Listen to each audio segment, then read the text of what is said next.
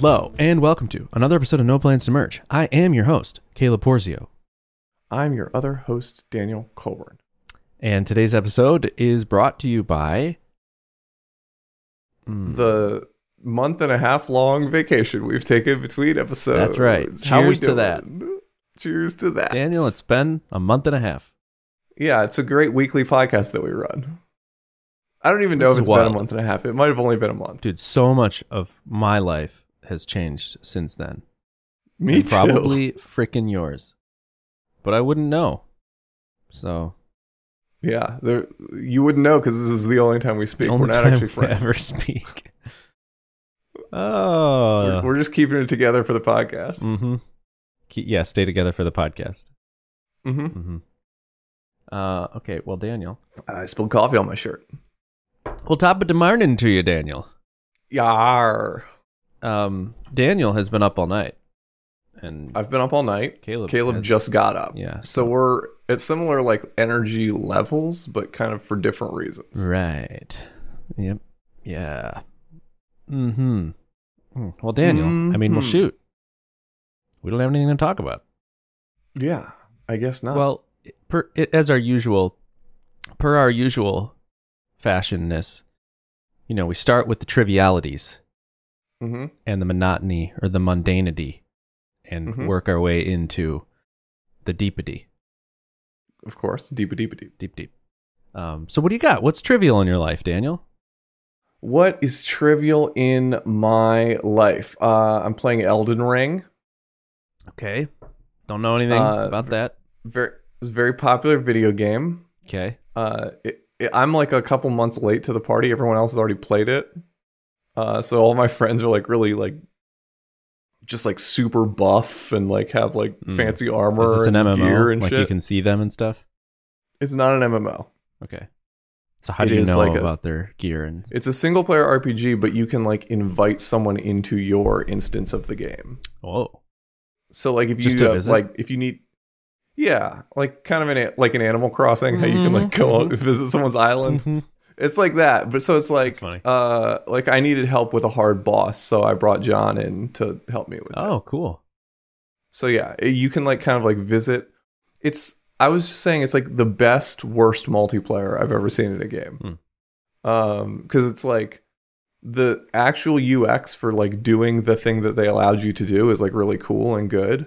There's like a in-game item that allows you to like put down like a little teleport rune or Mm, something. And then if your friend also uses an item, they can see your little teleport rune Mhm. and like invite you through it. Hmm. Um, so it's like it happens in like 3D space, like in the world. Right. Like you see like a glowing gold thing on the ground, That's and it's like John wants to join your game. Yeah.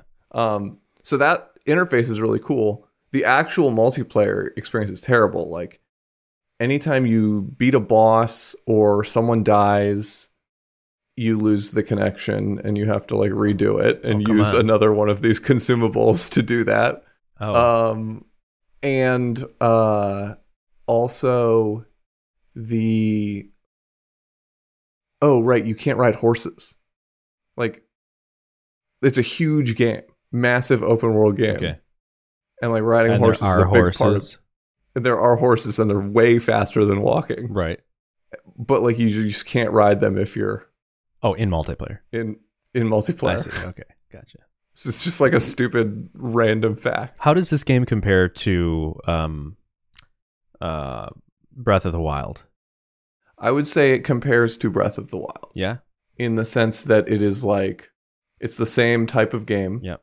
Um definitely more boss fights. hmm Um so like you know like the final boss in Breath of the Wild. Yeah. And that how hard that fight is and there's like multiple phases and everything. Yeah. Um that is there's like 30 or 40 of those in this game. Wow. Okay. Like of that sort and it's a so this is a game in the Dark Souls series. Are you familiar with Dark Souls No, games? sir. Okay, they're famously super difficult games. okay. Um, and this is the first open world game. Hmm. And so they just slap you down in the world and you walk out the tutorial into the open world. Hmm. and you immediately run into a boss you can't kill. like you, the, the first thing the game does is kill you basically. Wow. Okay. They're just like, "Oh, here's a boss. Don't fight it for a long time." Hmm. Like you're not going to be strong enough to kill this boss for a while. Hmm. So then they kind of like confront you with like, "Hey, this game's going to be hard." Yep. And then you just like go out and like get strong enough to kill the things that killed you early on. Hmm.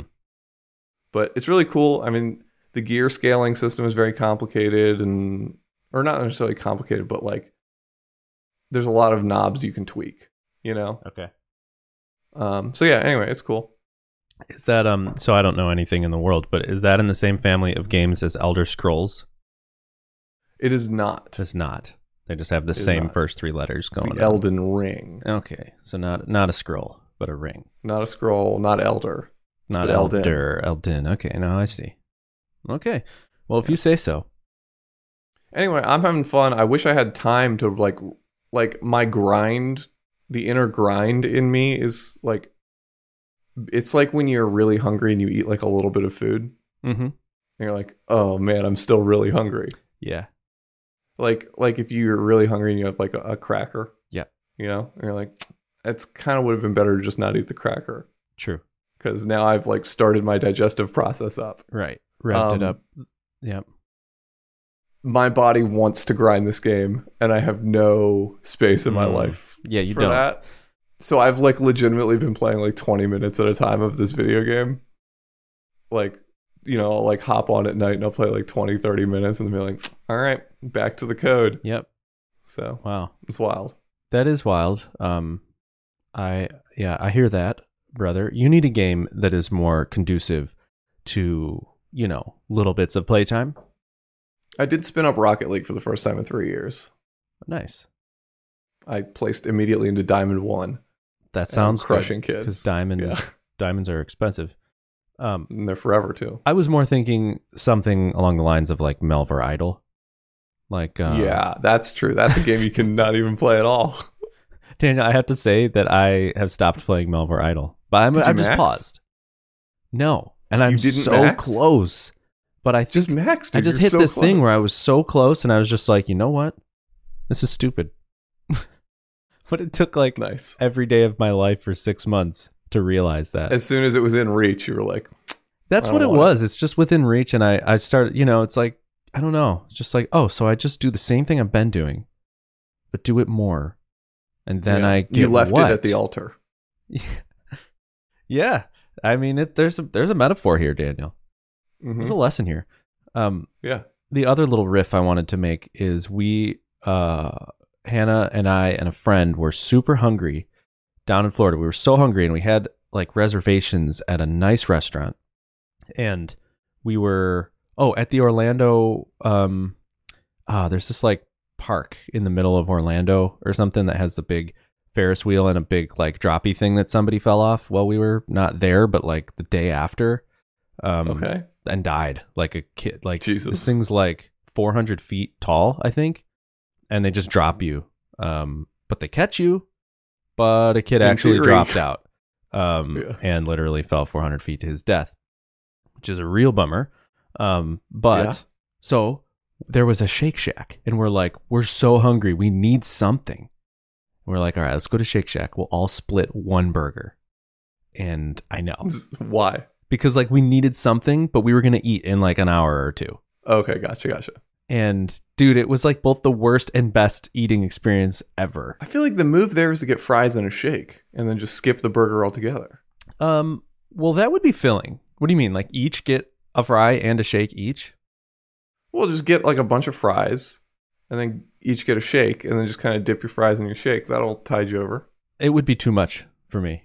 If Too I much. was literally, we're just like about to go to eat at a nice place that we were I really see. looking so this forward to eating. like a this is like a triage situation. Yeah, exactly. We did have fries, but one fry. So we split, we all split one fry and one burger.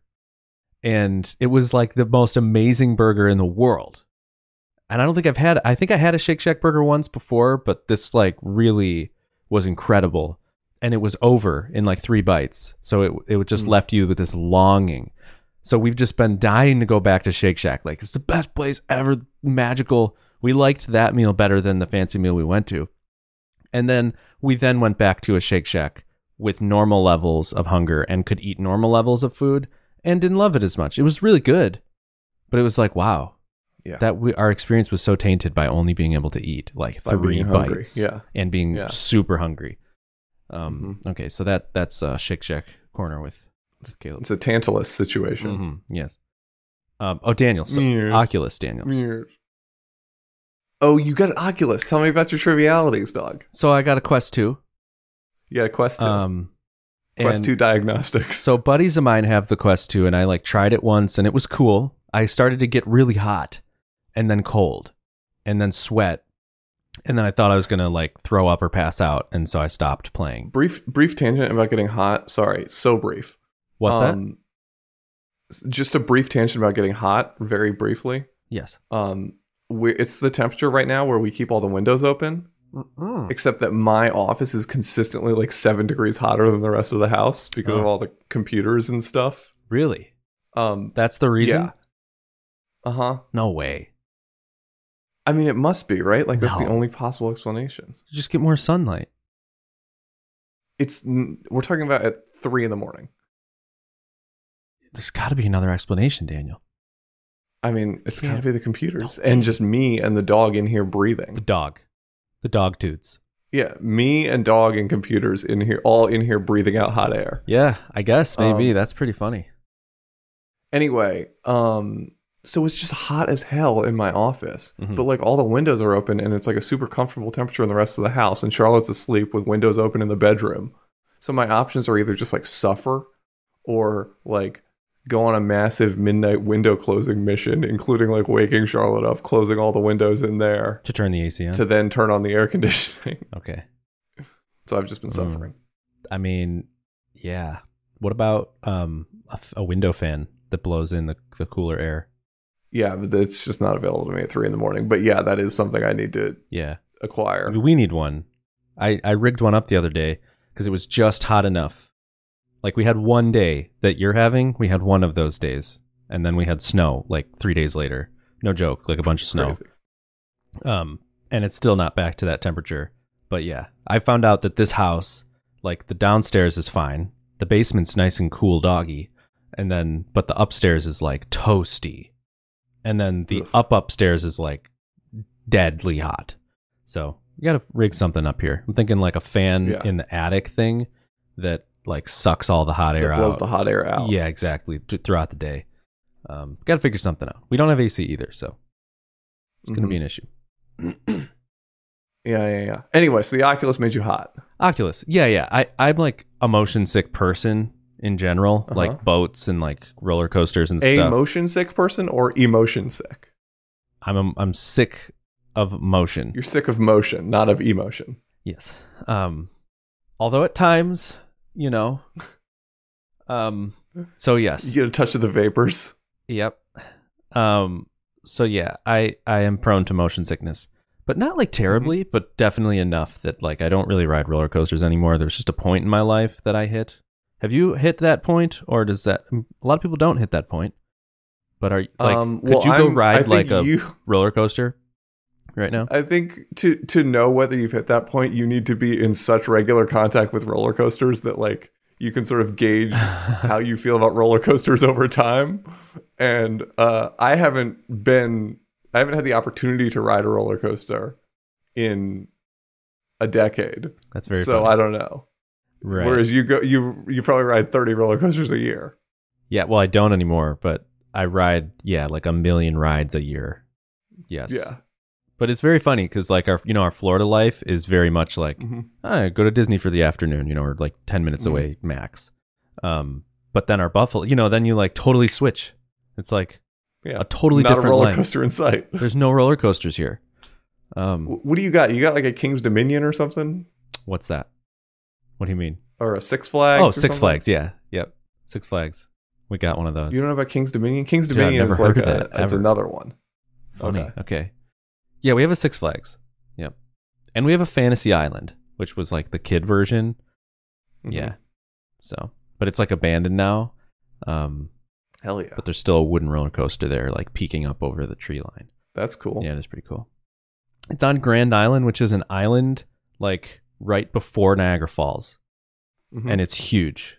Um, and I just thought you should know that like a zillion people live on it. It's like a whole town, and literally Niagara River that like goes over the falls, splits off into two around this big body of land, and there's a theme park on it. So That's dope. yeah, but it's definitely like and now it's an abandoned theme park. it is an abandoned theme park, and people don't That's like so- Grand Island is not like a nice place. Like you know, if you live on Grand Island, it's like I don't know, it's not bad, but it's like I want to live on Grand Island. I know it seems like it would be. i I'm trying to gentrify Grand Island, bro. Yeah, right. So, Daniel, the Mhm. Oculus, Makes you hot. right? Um, but you know, my dream for this, I recorded a podcast about this at one point. But my dream is, you know, I have a super bad neck, and so looking at a monitor is bad news bears for me, and is a limit to my productivity. And so I was like, there's got to be an app in the Oculus to do like screen sharing, whatever. And I'm just gonna wear an Oculus and lay down, and then have my keyboard at my side and compute. So that that was like the goal, as well as Mhm. just like having fun with an Oculus. And So the resolution is probably not good enough for that, that's right? the biggest issue. But you, What's up with your editor is like super blown up and stuff anyway. Yeah, like, but I mean, it's bad. Um, Okay. you can do It's it like 720p or something. if that. It's worse than that. Um, and you know, you get like the little like haze blur at the edges unless you like turn your head and look at the corner of your screen or something. Um, so it's actually not. It's not what I wanted it to be, and I do You're feel sick yet. over time, just you know using it. But like, I could clear Can- my inbox can- or something. Isn't there like the uh haven't people made like super high def VR headsets? Yeah, I think they're this. Yeah, the Quest Two is like the cheapo. hmm It's like the. It's, I shouldn't even say it's the cheapo. It's the um, ah, the Everyman's VR. Yeah. Yeah, Uh huh. but there's a lot you know that hook up to. But you have to have a PC, and I don't have one of those. So You can switch to Linux. I'm gonna switch to Linux.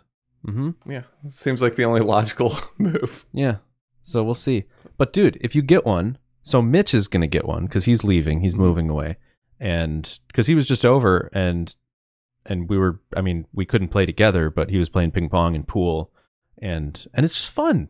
And we're like, dude, we could play this Dude, we could have bro down sesh in the in the Oculus. I know. And literally, there's all these co-work, you know, rooms. Like we could literally just be in the same room and have our monitors, and I could like walk up to your monitor and just be like, That's "Oh, wild. what are you working on?" You know. Um, That's crazy. and they're actually pretty good like surprisingly good i would say um, like i said the resolution sucks Mhm. and there's the tiniest bit of lag enough you notice for the lag for sure but it hasn't like prevented me from feeling like i'm productive but it's Mhm. definitely like an absurd amount of lag when it comes to lag interesting. from a mouse you know i don't know anyway so Hmm. so there you go daniel so are you having fun? yeah Have you played any like games toy. and stuff in it? yeah um, ping pong and pool i think are fun but there's other there's other stuff i haven't played like heavy You games done like Beat Saber or any of that shit? It costs 30 bucks and I guess I shouldn't care about that, but um but I do because yeah, I don't know. There's there's other like workout apps um that are like that, like boxing instead of Beat Saber, like your boxing stuff that flies at you to music and there's coaches and stuff. And apparently that one, I forget what it's called, but it's supernatural or something. I don't know. People love it, but it's 20 bucks a month, which is come on, Hmm. I know. A month? I know cuz they have coaches and stuff. It's like Peloton membership kind yeah. of thing. I was about to make a Peloton reference. Yeah, it's like a Get out of here. I know, that. but whatever. So no, I don't have Beat Saber. I probably should. People love that. Um, I don't know, dude, but it is wild. Like, you you've messed with virtual reality before? Only like in places. Okay. Like never in the comfort of my own home. Only like like there was like a store here that was like a just a terrible business plan. Okay. But it was like a sort of a shitty coffee shop with like an extra room on the side that had like a 3D printer and a VR Oh. headset and like some other sort of like a gimmicky room? tech things. Yeah. You know? And so like the idea was so there's two dudes, right? Yeah. and one dude was like the goofy, gawky stoner guy, and he ran the coffee shop, Okay. and the other guy was like a nerd bro, Okay. And he his whole bit was that he was going to be like Dr. Caligari in the Cabinet of Curiosities over there, and Yeah. like you were going to get some coffee. and then he was gonna like show you a 3D printer, and you were gonna like freak out, which is like cool the first time you go. You're like, whoa, it's like a coffee shop that has a 3D printer in it. Like, that's wild. But then like pretty quickly, you're like, well. I mean, like, do you you, you want to show it to me again? Like, Right. so I don't know. It was a weird use of a space. That is so weird. it went out of business pretty quickly. Yeah. But I, they, I did do some VR stuff in there. Okay. Yeah, I think I've done it at like the mall once in the Microsoft store. They had like Sure, yeah. demos. Totally, I did. Yeah, and it was Oculus. yeah, because but- they had the one that had like the fabric on the front. yes, and I remember. I know because I was obsessed with the Microsoft Sculpt keyboard, and they replaced it with a keyboard that had fabric oh, that matched the fabric dude, on. yeah, the that fabric's the- nice. That like rigid kind of canvasy Yeah. fabric. Yeah, that's that's like the Google fabric, like Google stuff, the Google Home Mhm. thing, and you know they Mhm. have that fabric. What's up, bro? Well, I was about to go on like a whole thing about how I need to replace all my digital assistants. Oh, uh, let's go through that in a sec. Um, Yeah. last thing with the VR. Oh, it is just wild, like that it is virtual reality, and I guess there are a Yeah, few games that really embrace it. How like you know, there's a million ways to do something. You can just like you know find a candlestick and jam it in a door, and but it I I like that element of it. Like uh, in the ping pong game, I can just like grab the ball and like drop it on the ground and just start like playing with it on the ground. you know, I don't yeah, know, or like chuck it out the window or against Mm-hmm. you know some it'll get stuck somewhere um, and it's literally like your environment. And like pool Yeah. we set up a table because i you know we very quickly were like oh dude you need a table to lean on to play pool. Um, so we Right, just like right. put a table and you set the pool table height to be the actual table height. And now you're Oh, you're really just like playing pool. You could just walk around and shoot pool. I don't know. It it, cool. it's it really does transport you. Like you you really go somewhere else. Even with the crappy quest 2 like uh resolution and stuff um i don't know. I feel like i'm somewhere else which is oh and there's Have like you played around in the like Facebook uh Horizon world or whatever it's called? no. No. I've done I'm surprisingly in- little but that that's like a like a vr chat kind of thing like That's like their like branded VR chat thing. okay. Gotcha. Dude, uh I can't say too much about this, but I did have a call with somebody about the concept of bowling in the metaverse. okay. Like uh, just a bowling game? That's all I can say about it. okay. But just the phrase bowling, bowling in, the metaverse, metaverse right. And if you if you if you knew who this guy was and like what you don't. But like if you knew who this guy was and like his vibe and the level of excitement with which he says bowling in the metaverse yeah. it would be very funny i bet papa and i are constantly saying bowling in the metaverse is- back and forth to each other funny um yeah That would bowling in the metaverse putt putt i hear is pretty yeah fun people love the bowl People really like the putt putt game. So it's probably Yeah, a gimmick, and I'll probably stop bowling. using it. Yeah, Wii bowling, dude. I loved that. I loved yeah Wii bowling. so like i feel like bowling in the metaverse is a strong play oh yeah, for sure. Yeah, someone should bowling. make that play not yeah, me but someone Yep. Um. Yep. Well, okay. What you're gonna say about? uh Oh, so I just have like I have a gang of ladies in tubes in my house, Hmm. right? no. I've got the Amazon lady in the oh, tube. ladies in the tubes. Yeah. Okay. I've got the Amazon lady in the tube. I've got Yep. the Apple lady in the tube, and I've got the Google lady in the tube. Yeah.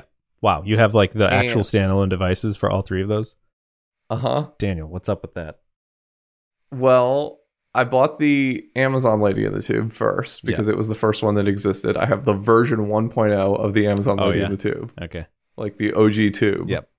Um, and then I bought the HomePod because it is awesome and Okay. is like an amazing speaker, Is and it? it's so good for playing music with. Okay. Um, and it's terrible for everything else. Um, because that lady is not as smart as the other ladies. Uh huh. Um, so that's unfortunate. And then I got a free Google Home because of being a developer. Okay. Like it was just one of those things where it was like, give us your email address and we'll send you a Google Home. So I did, and they did. So I think they wanted me to build something for it, but I didn't do yeah, that. some app thing integration Yeah. bit. So anyway, here's my setup. I've got the Amazon lady in the bedroom. I've got Mhm. the Apple lady in the living room. Um, and I've got the Google in the master bathroom hanging on a nail outside my shower, and I use it to play podcasts when I'm in the shower. Um, The Google And that's oh the only outside thing I the use shower. it Okay, for. right. Yep. Yeah. Okay. So anyway, all that being said, I would like to unify my tube lady situation. And I don't know if I should double back down on the Amazon lady or switch to the Google lady. Seems like Mhm. the Google lady is better. And Hmm. the Amazon lady's always trying to sell me something. Hmm. I mean, the Like- Am- the Amazon lady has uh her name's Allegra, I believe, hmm and she um has the most like integration-y stuff. Like it's the most there's the most like um home automation-y stuff out there for Yeah. Allegra. Um so Mhm. if I had to double down on a lady in the tube it would it would be her. don't we all? so she would be the one. Um Yeah. Yep, that's what I would do. the the problem is that like I I really wish there was like a way to pay some amount of money a month to never have her recommend an Amazon service to me after Hmm. answering my question. Yeah, I guess I've never experienced that. So Oh, dude, uh, it feels like every fifth time I ask it the weather, Yeah. it says like, "Would you like me to create an automated smart schedule for your laundry that integrates with oh, whatever like company they just bought?" right. You know, it's Yep. like, oh, we just bought like a laundry company, like yeah, whatever. It's Or brutal. like the other, and it makes this boom sound when it like Mhm. gets a notification, and then you have to ask it like, what is the notification, and it Mhm. turns yellow when it has a notification. Okay. So like, I'm chilling, I'm in the bedroom, it goes boom. I'm like, hey, lady in the tube, like, what is my recommendation or what is my uh, notification? And it's like, you recently bought this thing on Amazon. Do you want to make that a recurring order? Oh my I was gosh! like, you can get the fuck out of my Yeah, house right, now. Like, just leave. you smacked it off the table. yeah, I Um, was like, absolutely not. Never it automatically calls the police. Um, is there a disturbance here? we got a report from a battered woman in a tube. a Um, battered lady in a tube. Um. Anyway, it's bad news bears. I don't like it. That is bad news bears. We live in dark times. Um, We do live I got in dark that times. that TV yesterday. That you know that Sony TV thing, and set Mhm. it up. And by the way, it's like a really nice TV. It's the nicest TV by a long shot. That I mean, okay, we own one TV and have owned one forever.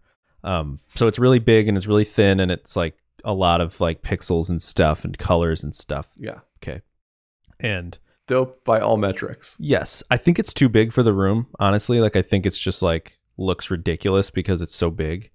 Um, You'll get used to it. you think so? I feel Yeah, like probably. oh, like it looks weird. Like you How walk big? in and you're like, oh, they just watch sports and play video games all day and never hold conversations. How big? Sixty-five inches, which is not That's overwhelmingly big. That's how big mine is. I think. a lot of people's are sixty-five inches. It's a small room. I think it's a good size. I don't know. I have a small room too, bud. I think it needs to be fifty-five. Yeah. So I'm I think I'm gonna return. Is it in a corner or is it on a wall? on a wall. It's gonna be on a wall. Yeah, it's not. I think you'll just ignore Yeah, it, Maybe I don't know. I was really into the frame, the San- Samsung frame. dude. Me too. Yeah, listen, dude. It's so expensive. So expensive, and they're garbage TVs. They're junk. It's a shame, isn't it? It is. You're paying twice as much, but dude, the thing about the frame, have we talked about this on the show? Because we need to. The Samsung frame, okay, for the listener, it's a TV that's super thin and it looks like a picture frame. And you put it on a wall and it's If someone flush. would put one of those LG OLED panels I know. in a frame and just make it like dumb, right? you know, Uh, Dude, I would pay they would kill. a lot of money. They would kill. So this this frame is super nice because it's like the thinnest thing in the world and it has a nice like modern frame. And it looks like a picture frame, and you can like change the and frame. it has a screensaver that actually plays paintings. right, and it looks like a painting, like it really does. Yeah. I was like, no way, like it's not e ink or anything. It's just like a screen that's backlit, but it really does look good. No, they have like a matte finish or something. Yeah, you can change your really matte. You know, oh, they have a matte finish, right? Yeah, but they do also have like picture mats, you know, that look Mhm. pretty realistic. So yeah, so we like did it, and it looked great. Um, the picture quality is not that good, and especially if Mhm. you get the big one, it's like sucks like terribly. Mhm. Um, but the coolest thing ever about this that every TV should do, how do they make it so hoot, scoot, and thin? The actual like guts of the TV are in a separate in the TV. box, yeah, genius. and this tiny little wire is the only thing that goes to. It's just like a monitor. This tiny Mm-hmm. wire that goes to your TV. So you put this on the wall, and you just punch a hole the size of a pencil in your wall and run this wire down. One wire. It has power, has everything, and then the big box is where there are all the HDMI ports and everything are. And it's like, why is every Genius. TV not like that?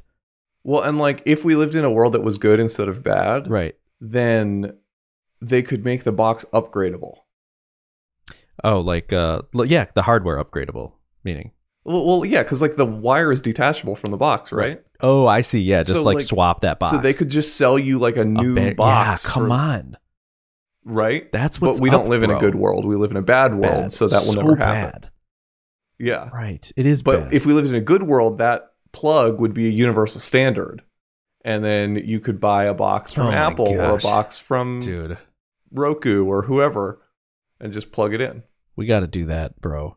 Yeah. Let's make a but company. it will never happen because we live in a bad world full of bad, greedy companies. Yeah. So this frame is bad and greedy because you can't just like easily load your own images on it, and they try to force you into subscription to buy their art. And I know, and you, dude, you think it doesn't even feel like a TV. You can't like do anything on it. Fucking hell world we live in. I dude. know, like what happened in the days, Everything's a Oh. goddamn subscription service or a Oh. fucking. right? The even number like of products, video the tutorials products about that the just code. made worse as cash grabs is insane. Yep. Like if you're gonna offer premium videos about your web framework, don't make a subscription for it. It's just a cash grab. You know? hmm Don't do that. Don't sure. do that. So so this TV that we just got Uh, I'm not naming any names, but if you're going to make don't. a really like a really sort of technical and in-depth Mm, uh package, okay, right? right. And then you're going to release multiple versions of it. Yep.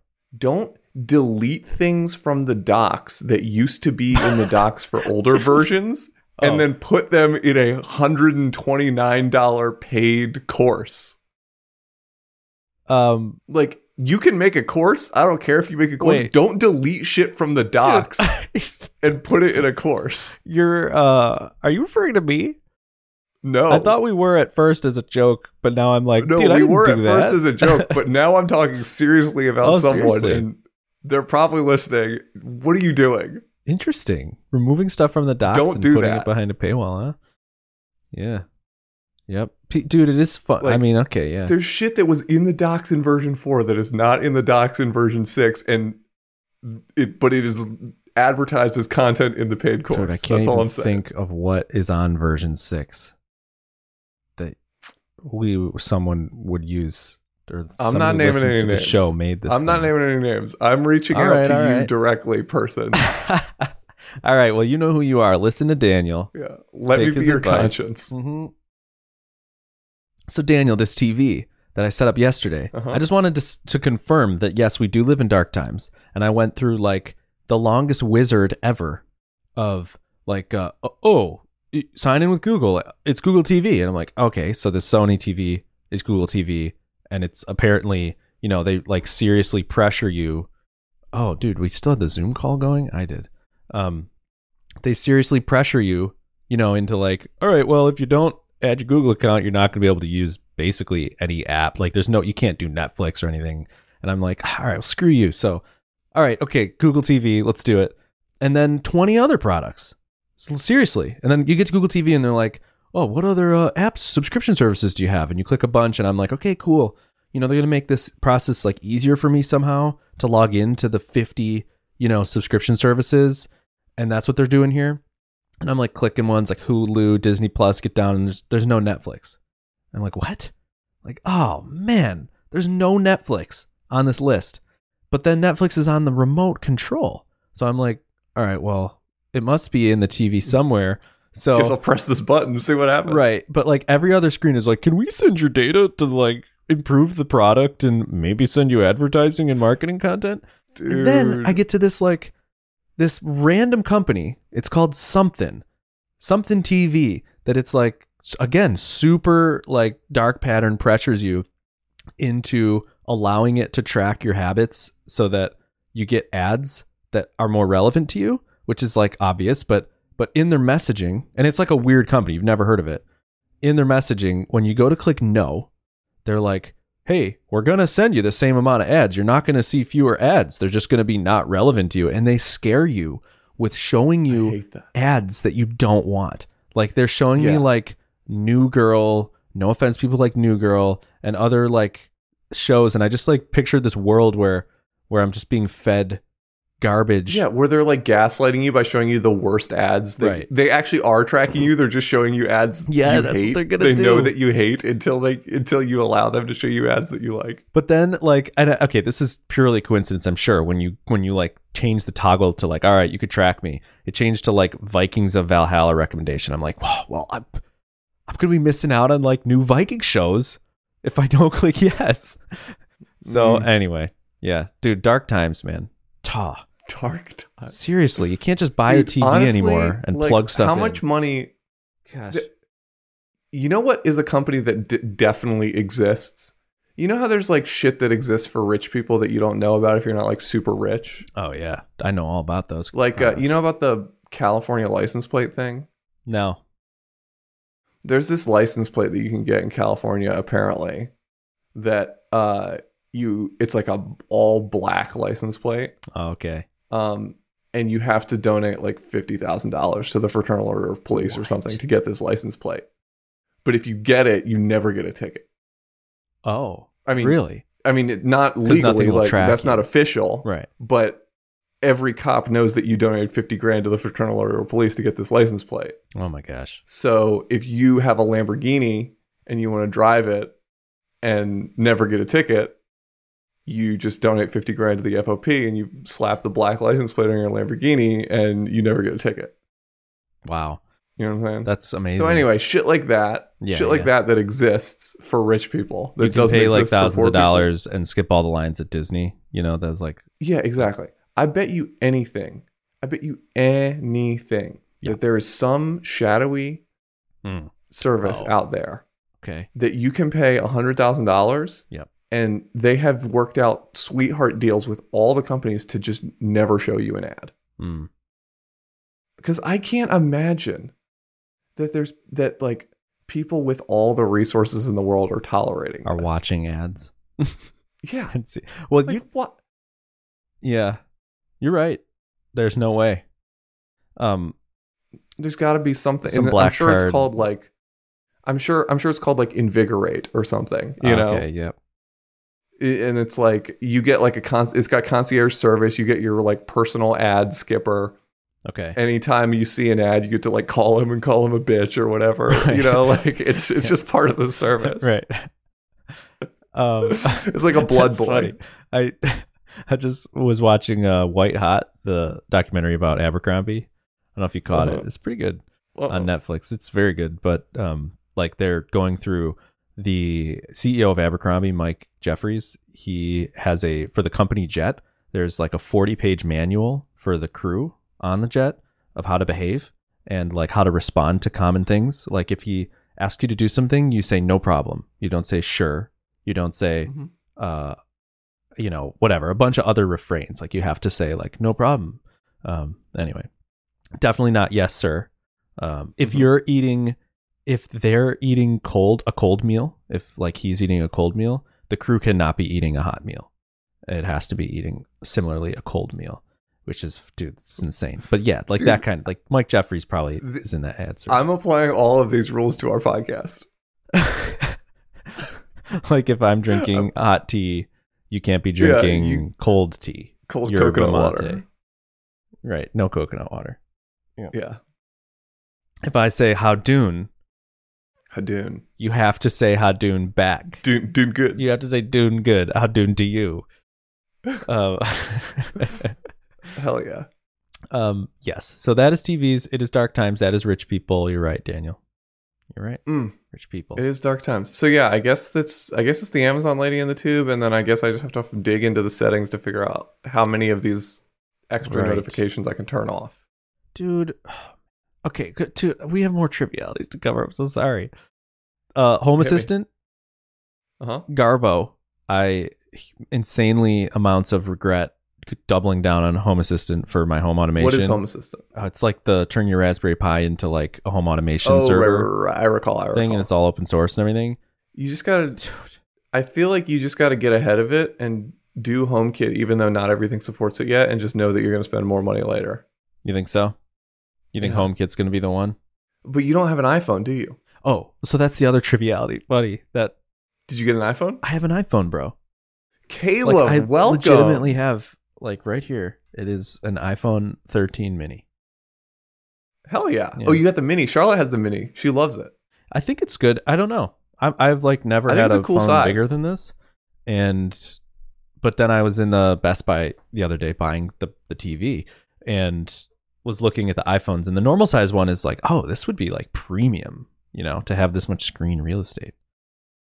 So I don't know, but yeah, Yeah. after years and years There's a whole Android, size above that. right? I that's excessive. I did see that. Yeah. That's a little. Wild. I've never had one of those Yeah, either. I don't know about that. I like to think of myself as like a, a simple man. Exactly. Yeah. Right. Um. Yeah, but I paid cash for it, and the phone service is Visible, which is like Verizon Towers, but it's twenty five bucks a month for unlimited everything, no taxes or fees. Um. So that's great. Sick. Yeah. So if anybody's looking that. save some loot, you get leftover bandwidth, so it's not as good as like Verizon bandwidth. You know, What does that mean? if, Oh, if you're in like oh, a crowded QoS place and stuff, yeah, you're deprioritized. Um. So it's not all of that. no, you you wouldn't. It's not for you. It's for people like it's for people willing to deal with like It's really annoying cities. Well, I don't know. I don't live in a city. Well, you but you live in a. So it's for people who don't live in the mountains, is what I mean by that. Probably. Because like Yes. where I live, right, like you're just losing service constantly. it's just losing service constantly. Yeah. Yeah, I could see that. You like you have to have Verizon just to sometimes have service. Yeah. Everything else is like Right. untenable. Yep. Yeah, we camped growing up at we had like a camper at a thing and everybody had Verizon. Like it's like the best marketing ever. Like if you camp there, you have Verizon eventually. If you don't, you will Mhm. switch to it because nothing else works unless you go to the top of a hill and like hold your phone up and pour water over your head or something. Genius. Yeah. So I have an iPhone and I have to say I don't love it as much as I thought I would, Daniel. Dude, Have you made a shortcut yet? no, but I have that app. Haven't made Um, a shortcut. do- no. You have to. You must have to show like vaccine proof to go places sometimes, right? no, the only place I've ever done that was at IKEA in Canada, Oh, weird. or going to Um, Canada. So So I have a I have a shortcut on my home screen. Yeah. This is actually from when we went to San Francisco because you had to show it everywhere when you were in San Francisco. oh, really? Um, Because they smell their it's own just a picture. It's a picture. It's like the you get to choose an icon, so it's like a little syringe icon. Yeah. On my home screen, and you Oh. tap it, and it just opens a screenshot of my vaccine record. cool. That's so nice. it's just like little stuff like that, where Yeah. it's like shortcuts are really good for that type of stuff. That'd be nice to do for like license uh, screenshots for the times where like you don't have your Yeah, yeah. license on you Mhm. and you need that. That would be that would be good. Hey, dude. Okay, I'm hogging this whole episode. Can I tell you a super quick fun story about that? So we went. So Mitch is really into billiards, like that kind of pool, and uh, and so there's this pool hall somewhat nearby, and it's really dope and it's cool. And you go and you just buy like you know you pay by the hour, and there's all these like tables and whatever. And so him and a buddy invited my dad and I. My dad is like just as close of friends with him and his buddy as I am. So my dad actually got the invite while he was with me, which I just think is funny. And he's like, "Hey, Mitch wants Mitch is asking to play pool. You want to go play pool?" So we go to this place and it's like a bar also, you can imagine the place. And there's this bouncer at the front at the door, and he's huge, like huge and mean looking, like the most bouncery bouncer guy ever. And we get up to the door, and he's like, "Need to see some ID?" And and I like pull out my ID, and my dad's like, "Oh, I don't have my ID on me." And I'm like, "Oh man." He even like knew that he left his wallet. Whatever. Okay. And the guy's like, "Sorry." And uh, and I'm like, "What?" And he's like, he's like, "Yeah, my dad is like 60. He has like Yeah. white black hair. Uh-huh. I, I don't understand." And he like, "What do you think of this? Is this reasonable?" Um, You've been- unless there is like some law that says you have to show ID before entering a bar. There is not. I think no, this is unreasonable, but this guy is like serious. Like we're not being this- dick about it. Yeah, and he he's like he won't even look us in the eye. He didn't even look us in the eye once. It was insane. And I'm like I'm standing there like, "Really? There's no I said, "Can we pull it up on his phone?" And he's like, "No."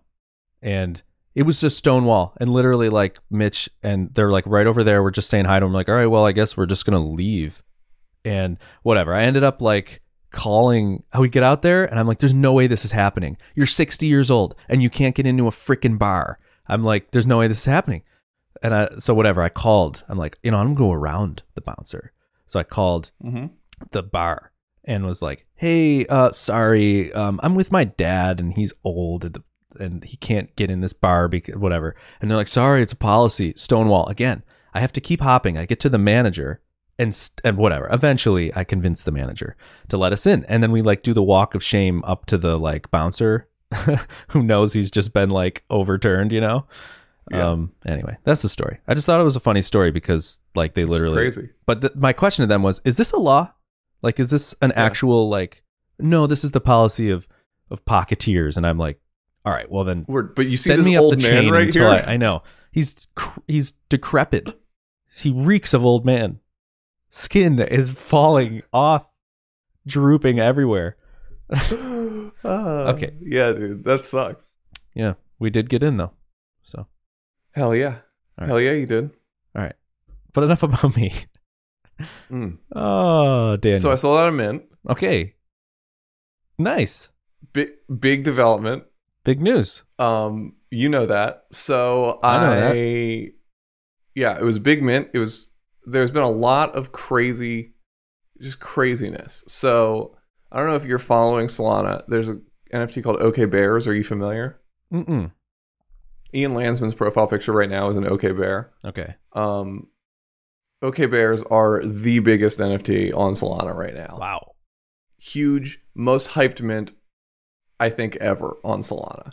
Wow. um tons and tons and tons of people came came from ETH for OK Bears. Like there's like a bunch of new ETH people in Solana right now because of OK Bears. Okay. Anyway, we delayed our launch by 6 days or something Mhm. from the 20th to the 26th. Yep. Then on the 21st, OK Bears announces their mint date. It is to the hour the exact same time as our mint. Oh my gosh. Um, so it's us bot heads versus the biggest, most hyped mint of all time on Solana. and you didn't change your date? No, we'd already changed it once. We're not going to change it again. Gosh. You know? I'm astounded that you sold out now. The Solana network gets hammered Okay. because everyone is trying to bot this mint. Like Mhm. the amount of bot traffic is like insane. Um, and then bots continued uh, on the Solana network days after the mint. Like people just didn't turn off their bots or something. Mm-hmm. So it, they ended up bringing down the entire Solana network like two days after our mint. It was crazy. So the Solana network completely went offline for six hours Hmm. because these bots from this OK Bears mint were still running and hitting a dead candy machine that was empty and just like DDoSing the network. Wow. Um, anyway, so uh, the network was just like going down.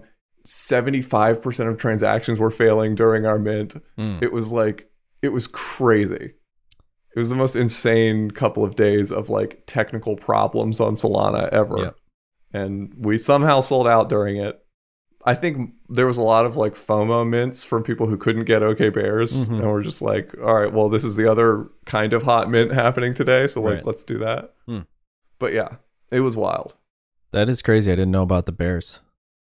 It was Yep. insane. It went so off. anyway, we sold out the we sold out the mint. We um, it this was my test to see if I could go full time in Solana. Yep. Um, we made enough money that. I can go full time in Solana. Yep. For sure. So uh, I'm full time in Solana now. So anyway, we have this code base that has all Wait, can I just say what Daniel's been up to for the people who Yeah. don't follow um, Daniel on Discord? I guess um, Daniel Mhm. is like Daniel is. It's just kind of crazy. If you join this botheads community, this potheads community, whatever, you get in this Discord, you see the other world, and like, it's kind of a part of me is like, I feel like this is a realization of a lot for you when I'm observing it. I'm like, this, I, I feel like it's Daniel's potential unleashed when I see it. You know? I mean, that's just my, Excellent. my take on it. It's just like, oh yeah. Like he's putting out incredible tools and hustling like crazy and putting out like products and creating a product from scratch that like like solves a problem and works super well and is like clean and he's communicating about it and there's this huge following and everybody's like hanging on his every word and he's like tweeting out like or it's not tweet it's like instead of Twitter it's this Discord instead of Laravel it's Solana instead of some like SaaS product for whatever it's you know this product. So I don't know just on like on looking it's like oh holy crap like it, I remember telling you know Papa Mumu like eh, like he's like this I like telling like trust me you're getting somebody who's like you're gonna have a better me. Like he'll be, Yeah. they're like oh but I don't and I'm like dude you don't want me? You're gonna have a better me. And I think that's like such an understatement for what actually happened. Um so I, I think you're right in the sense of like it, it is realizing like a bunch of potential for me yeah because like it checks a lot of boxes for me, right? So like one, like I'm the captain of my own ship, hmm right? Yep. So like there's no anyone else's agenda. There's no making money for somebody else. Yep. You know, that's like it's it's our project. Yep. We own it. We decide everything from the marketing to the messaging to the art to the code to everything. Like it's, it's our project, you know? Yep. Like we just we control it completely. We can pivot, we can do whatever, right? And just being able to turn those knobs and see results. Yep. Like the more levers you give me, Hmm.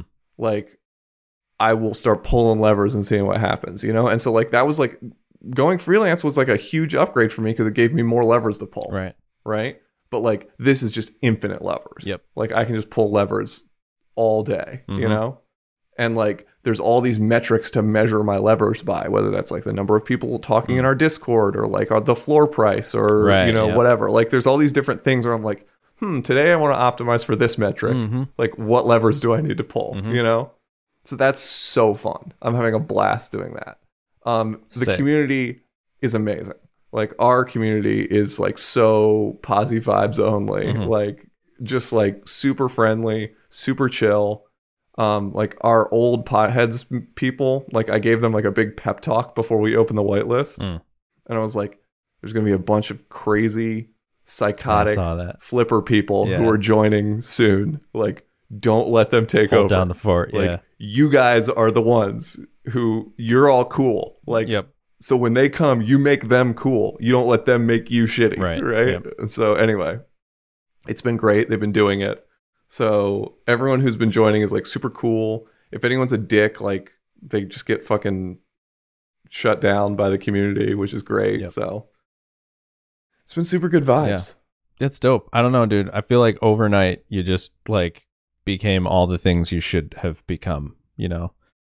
And Yeah, not I mean, you know, like not it- that you weren't like successful in a bunch of ways, but it's just like all of these ways. I don't know.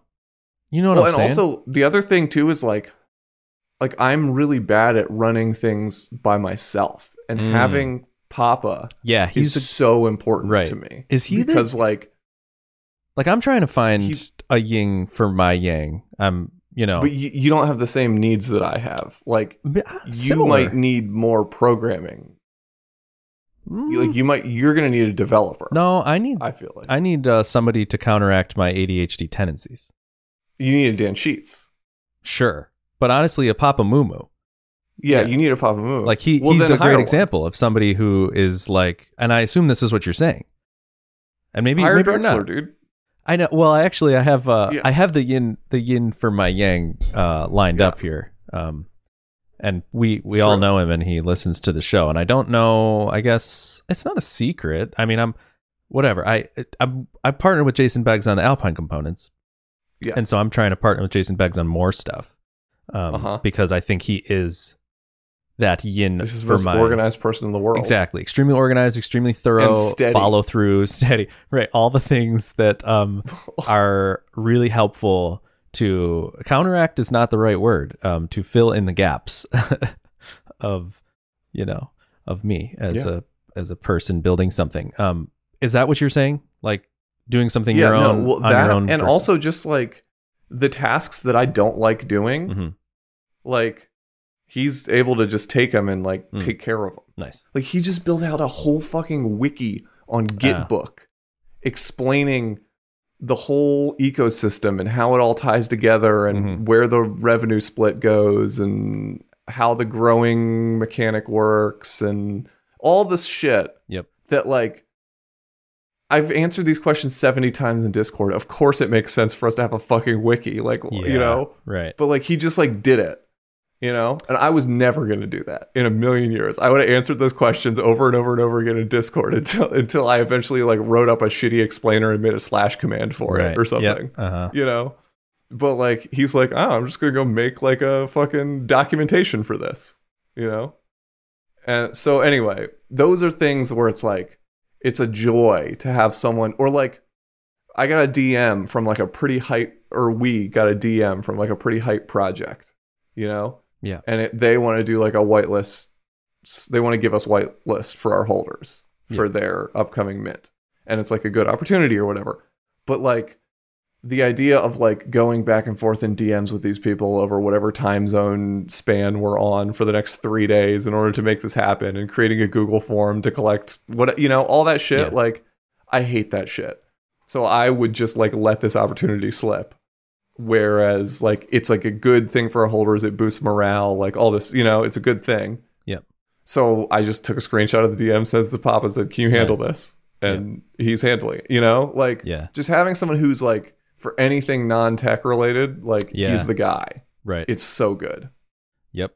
Yep. That is that is nice. And that that is sort of what I'm finding with Jason except he can program, which is really nice. right that too yeah that would be Um, sick if Papa could program Right, I know. That would be really nice. that would be so cool Right.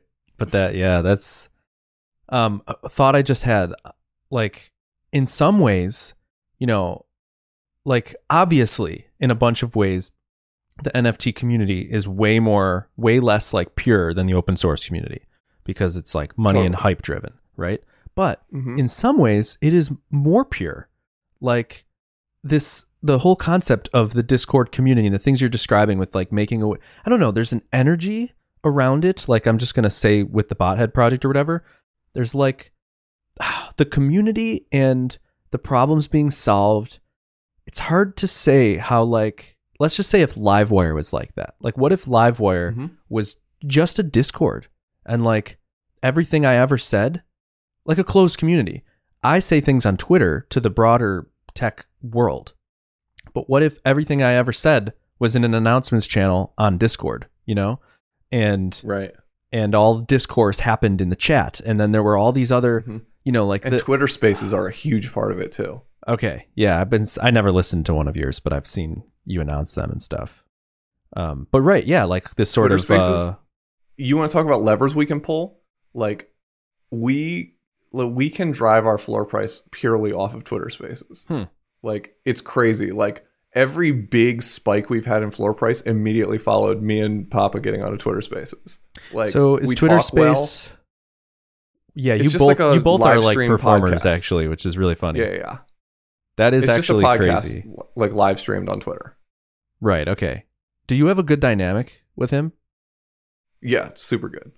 Okay, but like I mean, like a performative dynamic, like uh, Yeah, yeah, yeah. We play off each other great. It's a whole okay, thing. yep, yeah, that would be very interesting because he's a super creative, super like, you know, I don't know, similar to you, like you both, um, you know, Mm-hmm. No, he's got like a very like polished media trained vibe. okay, yeah, And then like I'm like a little bit more like loose cannon, whatever, you know. right, right, right.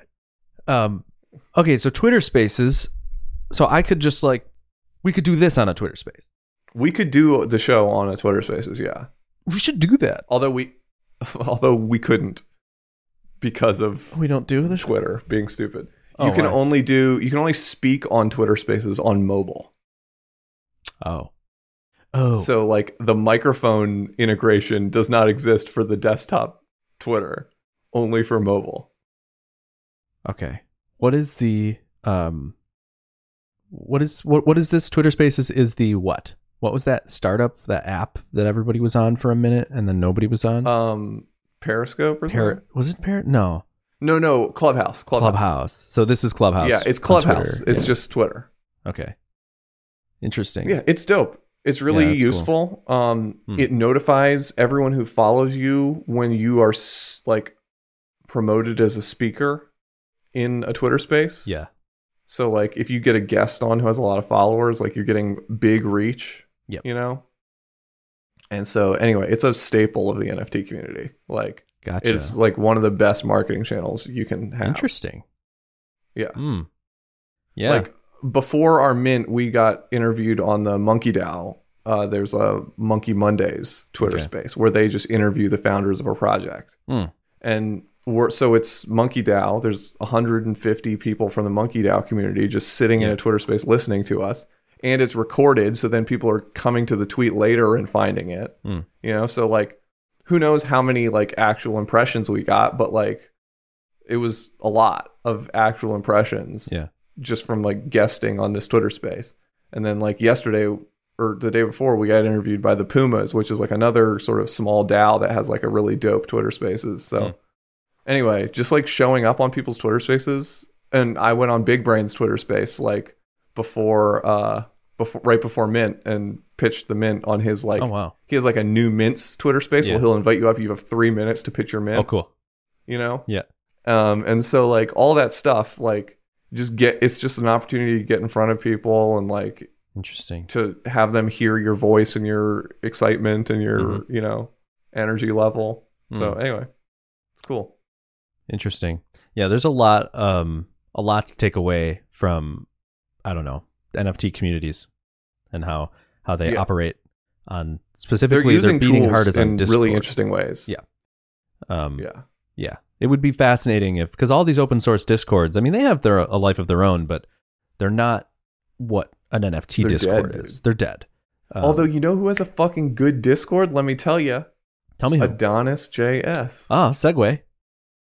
Segue so the the tools. So we're building these tools. So there's like three main tools right? There's whitelist management tool which is for like so the whitelist is like before a mint like you like you guarantee that certain people will be able to mint basically. Yeah. um and so it's like a competitive process. Anyway it's a super manual process. We're automating it. It's good. Then there's like discord holder verification. So you connect your wallet you connect your discord. We give you special roles if you hold the right nfts uh, and then there's like a sales bot, which is like just a Discord bot that posts every time something gets sold. Right. So those are like our three main tools that we're like launching with. Um, and uh, we have code for all of them. They all work. Um, but there's like scaling things that are an issue um, because we're currently hosted on Vercel and like there's just stuff where it's like, hey, we need to keep this database in sync with the blockchain um, that's all fine and dandy when you're talking about like three to four thousand NFTs, which is what we're talking about right now for potheads and bothead combined, Yeah. right? Um, but if you start bringing on like twenty Yeah, different right. collections, Yeah, that's crazy. like you're starting to talk about tens of thousands of NFTs, um, and Vercel doesn't have cron jobs, mhm. right? And Vercel doesn't have long running Yeah, processes. So your maximum execution time on Vercel is 60 seconds. If you pay, So- right, it's a lot less for I have paid, but yes, You its maximum paid, execution clearly. time is 60 seconds. A long time. Um, and if you need to refresh, like, no matter what, like, you're going to hit a point where you can't refresh all of the NFTs that you need to keep track of in 60 seconds. Yeah. Right. With like slow Solana network things. And Yeah. you have to keep your maximum number of network requests down, or else Mm. Vercel hits another problem, which is like an EMFILE error, which is like a Linux error when you have too many files open. And Oh. technically, a network request is a file in Oh boy. Linux. Yeah. Um, Huh. So like you basically can only be making like a hundred network requests at a time um, to Wow. play it safe. It's not a hundred. I mean, but like it's That's- less than two thousand. Yeah. Okay. So I'm keeping it at a hundred just to be safe. But like That's not a lot regardless, at it's all. like regardless, like you can't you can't like just queue up all these network requests and just like let, let it happen. Yeah. Yeah. Yeah. So I've built like this queuing system and like all this other stuff to like try and fit all of this work into these this amount of time. But Yeah. even then I'm like, well, I'm gonna have to start batching these, you know, and Yeah. doing it over multiple network requests Yeah, of and like yeah. all this stuff because Sounds like you need Laravel. Sounds like you need a server with a website on it. Yeah. so um so anyway, I've made the jump and we're in the middle of we meaning I've also hired somebody part-time. Um but we've moved we're making the jump to Adonis JS. Um which is Laravel written in Node with some extra TypeScript sprinkles. Okay. Um, so there's like some very cool shit. I'm less than a week into Adonis. Mhm. Um, I am having a goddamn blast. Nice. It's so fun. Cool. I don't know whether it's just because like it's refreshing to feel like I'm back in Laravel. Right. Um, or like I'm definitely feeling like the warm embrace of the almighty monolith right Mm, now. Yeah. Like I'm just feeling like Yeah. welcomed home to the monolith land That's great. but also like there's just cool stuff like they use Symfony Encore instead of mix Okay. for all of their like front end asset stuff Hmm. and i think they're switching to Vite soon um Okay. or doing something with Vite soon he Yeah. said um but anyway encore is so nice like Hmm. the Never config for it is so of it. nice like there's just like a lot of cool Okay. good vibes so Um, i don't know the- I, I really like it The story is that Daniel, if you didn't catch, tweeted a while ago like how miserable he is with like Next or you know any but like all these other things. He's like, this is like ridiculous. I'm just longing for my my Laravel days. And then a bunch of people were like, dude, try Adonis.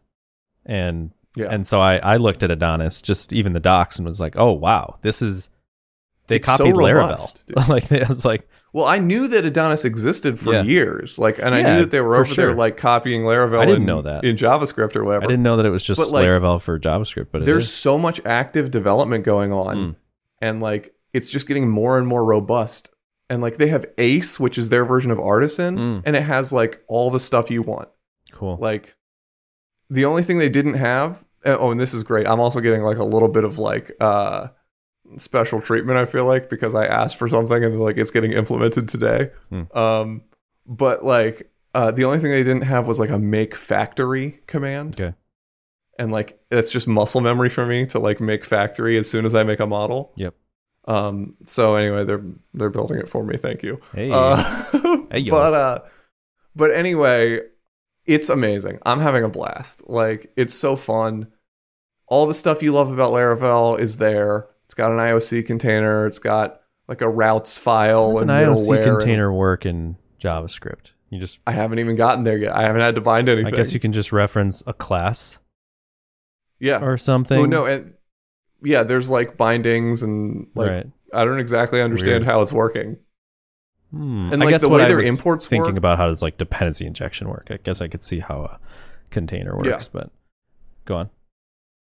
anyway, it's it's crazy. Oh yeah, so for they also have like a bunch of like TypeScript. Um, what is it called? Schmeckles? Type. Oh, it's not called type clobbering, but that's what's coming to my head. Uh, it's like type mashing or I something, don't know. I don't know anything about where types. it's basically like it's like it's like monkey patching types Okay. or whatever. Yeah, yeah. So they have like a bunch of documentation Oh, on like cool. how to use that to do different things, which- which Mhm. is pretty cool. Because like type there's not like native like uh traits like there's no traits in TypeScript, Okay, yeah. but like you would want it. So they have this helper, this compose helper, Okay. which is really cool that lets you compose a class out of other classes or compose a type out of other types. Oh, Um, so you can basically write all of the things you would put in traits in classes and Mm-hmm. then just compose something out of all of them. okay. So anyway, there's like some cool TypeScript Yeah, goodness that they're doing. I did a blog post once about like how do you do traits in JavaScript? Because I like needed Yeah, so them. like the way to do it is but you have to do this nesting shit where like you like compose one out of the other, out of the other, out of the other, and then you have to like make this weird nested tree structure. all right, So they just made this compose helper function that lets you do them all on one level and then they do that behind the scenes. that's nice. Which is sexy. Yeah, that's cool. Right. anyway, right. they have good taste. yeah, right? Cool. Because even the places where like they can't do the thing that Laravel does because it's not PHP, right. they're coming up with like a tasteful, good solution. Hmm. You know, Yep. so I don't know. I think I think it's good. Who are these creators, and were they Laravel developers? Um, I mean, th- they must have been Laravel. Right. Well, the the creator is a No Plans to Merge listener, so No way. Yep. Come on. So there's You're that. joshing me. Um, his name is I'm gonna uh Harminder Virk is his name. Arminder Virk. huh? Um, I think he's from India. Um, anyway, he's great. Super cool, good vibes. Uh, has tolerated me asking some Oh. stupid questions in Discord. yeah, cool. All right. I've been sent links to the documentation three times now Ha! when I asked a question. That's funny. Um, but uh, but yeah, it's great. Wow. Yeah. All right. Well, go check out Adonis.js if you're in Node. dude if you Um, if you basically like nice. yeah if you need to nice write javascript on the back end for some reason yeah. like this is the way to do it i feel like i mean listen nothing's in production yet so take all this with a grain of salt right like Yeah. you never know it might all fall apart in production or something but Right. the the feeling of writing the code feels really good Yep. Dope. Sweet. yeah Yeah. Adonis.js, huh? having a Uh-huh. blast dude. Having a blast. oh and also yeah I, I like alluded to this but i uh, hired len woodward Yep. for 10 to 15 hours a week to kind of like help me Sweet. um on this and like the first so my first day writing adonis was also my first day like working with him so like Mhm. step one of like our working together was like let's fucking learn adonis huh Yeah.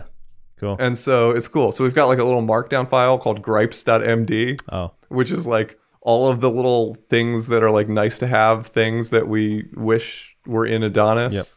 Just like little stuff like Ace doesn't have autocomplete, but Artisan does. Hmm. Um, little stuff like that where it's like, oh, it'd be nice to be able to have, have like tab completion here. Right. Um, but yeah, it's like we're just like it's fun. We're like working together, learning Adonis, Mhm. figuring shit out. Dope, It's dude. pretty cool. Dope, dope. Um, Daniel. Cool. Yeah, Uh, so I'm doing a live, a building Livewire from scratch Laracast series, Mhm. and which has been pretty interesting and pretty fun. And I'm, I wonder, I don't know. It's hard to gauge something like that. It's hard to know how interesting it is to people or how high level or low level it is. I guess. Um, yeah. so whatever i'm not really saying anything i'm just really curious to to hear if people actually think it's like like oh this is over my head or like oh it's so nice to see it like clearly laid out or you're going too slow or you're going too fast i don't know whatever um but yeah that's coming out and why did i say that oh oh i don't know whatever there's just i'm feeling like a new wave for livewire you know Good, because you were a little burned out. yeah, I think I think so. Um, but it's it's happening. You know, it, it's been cooking forever, and I've been saying that forever. But like it's, I remember you I remember you being kind of sick of Livewire a couple months ago. I don't know about a couple months ago, but yeah, I mean, I'm definitely while like back. because Yeah. Livewire's core is so complex. You know, Mhm. like just because the tool is so complex that working on Alpine always feels like a breath of fresh air because it's so more, so much more slim. Yeah. Mhm. But I, there was a time where working on Alpine felt not good because it wasn't architected properly. Um, and I guess like I need to achieve that with Livewire, and I don't know how. Like, it's not as straightforward, you know. But I'm gonna keep I chasing bet it. building it from scratch on Hey. a video series will help. It does help. It definitely does. It helps to at least codify the concepts. I'm Um, really excited for building Livewire from scratch version 2 that you're going to have to do in a year when you completely write Livewire again because Well, of all the discoveries you made making the first screencast series. Well, the screencast series, I chose to not rebuild it the way that it's currently built. oh, So, cool. um, like I So you actually rebuilt something that doesn't exist. yes, but Hell yeah. it is you know. But I like at the end, I tie it together with like, well, let me walk you through the code we just wrote, and then show you the real Livewire code, and it's totally analogous. Like all the Mhm. pieces are in place, but it's almost no like I can't write Livewire in one Laracast series the way it's written. Even if I left Right, out yeah. most of the features, it would be way too much. Yeah. be way well, too it's much. taking you years. Yeah. Yes. Um, even just yeah. It, so I mean, I, I- I guess the approach that I took with the series was one JavaScript file, one PHP file. So that just to keep the overhead as low as possible for your brain when you're watching me build this thing is like if you're in PHP, you're in livewire.php. Or I mean, there is a routes file, but outside of the routes file that does like the tiniest bit of of cajoling, you know, request stuff, it's like you're in livewire.php or you're in livewire.js. And these are the only two files. One handles the back end, one handles the front end. And that's why it's architected differently. It's not like Mhm. there's no service provider. There's no, you know, it's not like, um, yeah, it's, it's much more experimental and, and minimal. But okay, so the fun, here's the fun bit. We built the whole thing. And I will say that it's like, doesn't take that long to get a working version of Livewire using alpine.morph. You now have like an insanely powerful framework because Right, you just right. use alpine.morph. Because you can just kind of hand wave away all the You can hand stuff. wave away the most complicated part and it'll handle like it'll you can just use alpine in it perfectly fine. And that was like, you know, these are all huge bits of whatever.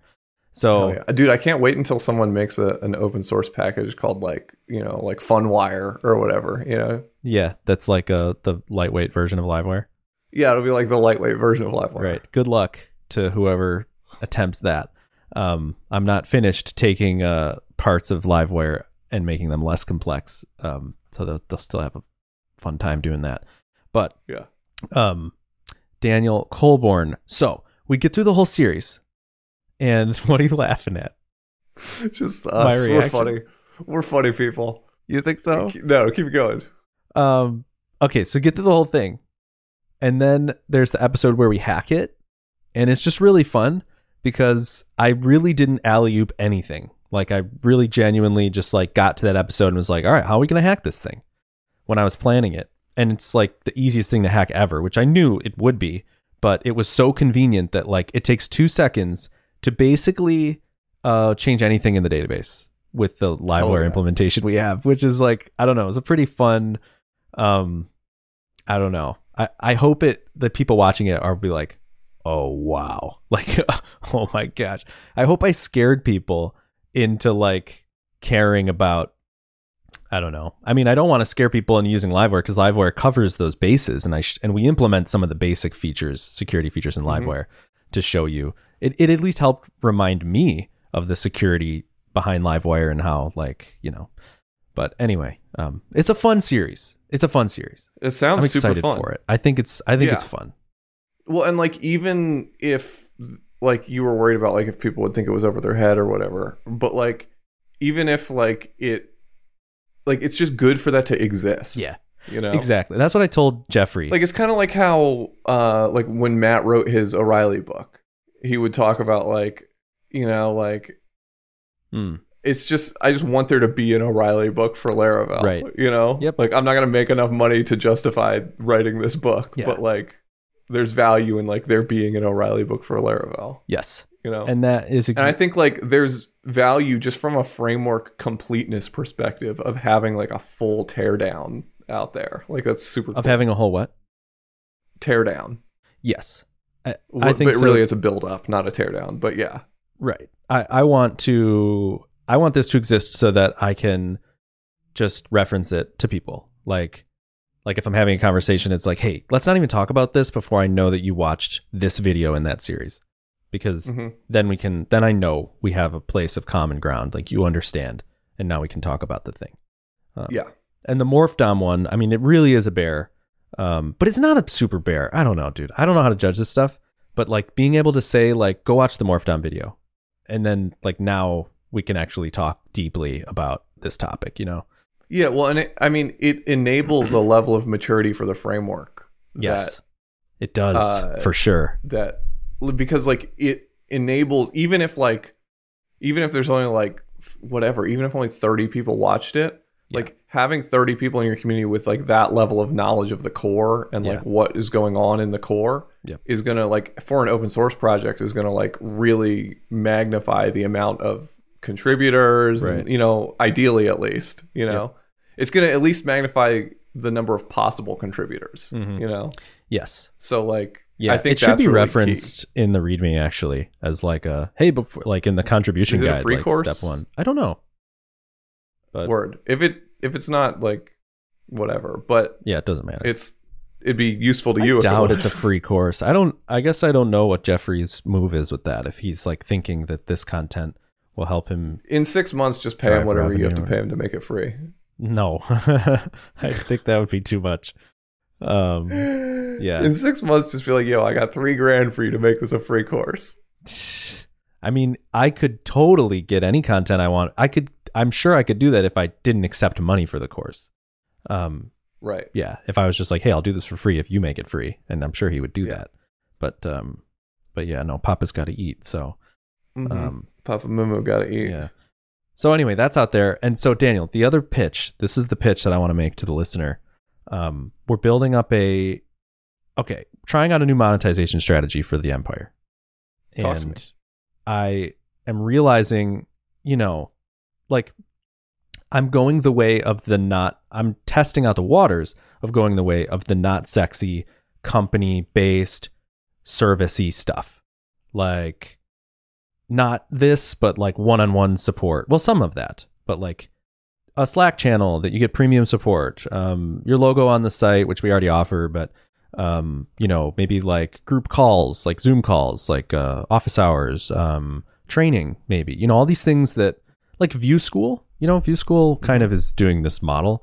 Um, and a, a lot of software does this, you know, where Mhm. you monetize education and training for companies. Yeah, you build a services business around your Exactly. open source. Yes. And I've avoided that like the plague, as we know. It doesn't scale. It does not scale. Well, you know what? It might scale, but it doesn't scale with me. It doesn't scale with you. Yeah. I'm not the person to make it scale. So, uh, yeah. So I'm sort of like trying to grow everything and have more money to hire more help and hire more designers and copywriters and stuff. Like if I had unlimited money, I feel like there's a lot we could do. So I'm trying to get more money. And and this was we just sort of realized like this is the best way. Um, Mhm. so we're just talking to companies, you know, that we think of and people that we know like, hey, like what can we do for you that would be valuable enough that you would pay us like 2500 a month? Um, you know. So let, let Can I? Yeah. You don't have to answer this question if you don't want to. I probably do. How much money did Alpine Components make? Oh, okay. Um so Is it is it like because that's the other model is like the Tailwind model, right? Yeah. Right. So And is that model not working for you? Yeah, I would say that it's not. Um, I think it it will eventually. It so so far in total, it's made. Um, and I think whatever. I now that like another person is in on this, it's like weirder to say numbers, but this other person's pretty chill. So, um, Jason, I hope you're cool with this. um, but I think it's 160 total Okay. so far. So uh, 160. A lot of that was at the upstart, and you know it is recurring revenue for sure, but it's not like um, it's not show stopping. You know, um, so and I think I think that it can be, and there's some moves we need to make. Um, yeah, there's definitely some moves we need to make, and we plan on making them. But of course, the end game is having these all as livewire components that are just right. off the shelfy like like all right give me give me like everything i need to build an app and so i can just Mhm. snap my fingers Alexa, build me an app. yeah that's the goal um and that's you know and it's funny because like i was talking to somebody else about this so, there's so many other people who are better suited to do this or are more able to do it Um, because like for me to do this, I need Livewire to support more things and be, you know, like it's like if I run across something, somebody else might work around it. Where I'm like, oh, got to refactor the framework and put out a new release. And Right, right, that's the thing with Alpine components. Every time I come across something that's a little uggo, it's like, all right, well, I'm going to spend the next two weeks building that thing for Alpine and then releasing it and making that a whole separate endeavor. Um, Mhm. So whatever. I'm slower going to the market because of that, but I have the advantage of you know being the official thing. being able to fuck with the framework. to yeah, right, work, yeah. exactly. So, um, so yeah, so that's what Alpine Components has done. Does that surprise you? Is that more or less than you would think? That sounds about right. Sounds about right. Yeah. And I think it is. Like I think I'm happy with that for sure. It was totally worthwhile. Continues to be worthwhile. And like I think also like this is something that can build over time in like a big way. Yes. Yep. Like and that uh, similar to sort of bothead too like bot most NFTs make a lot of money up front and then don't make a lot of money later. Yeah. But like as far as like floor price and stuff for bothead like our goal is like every time we write an NFT community management tool, which we're going to write a lot of because we manage NFT communities. Yep. Like we're just going to put it in bothead, Mm, right? Yeah. So like the size and scale of this like thing as a software suite is just going to grow over time, and so like the Yep. potential value of getting it is increasing over time too. You know, and I think it's the same thing with Alpine components. It's like, well, if just if the size of the library increases, Right. like if the size of the amount of things that you get access to by owning this is increasing over time, like you're golden. Yeah.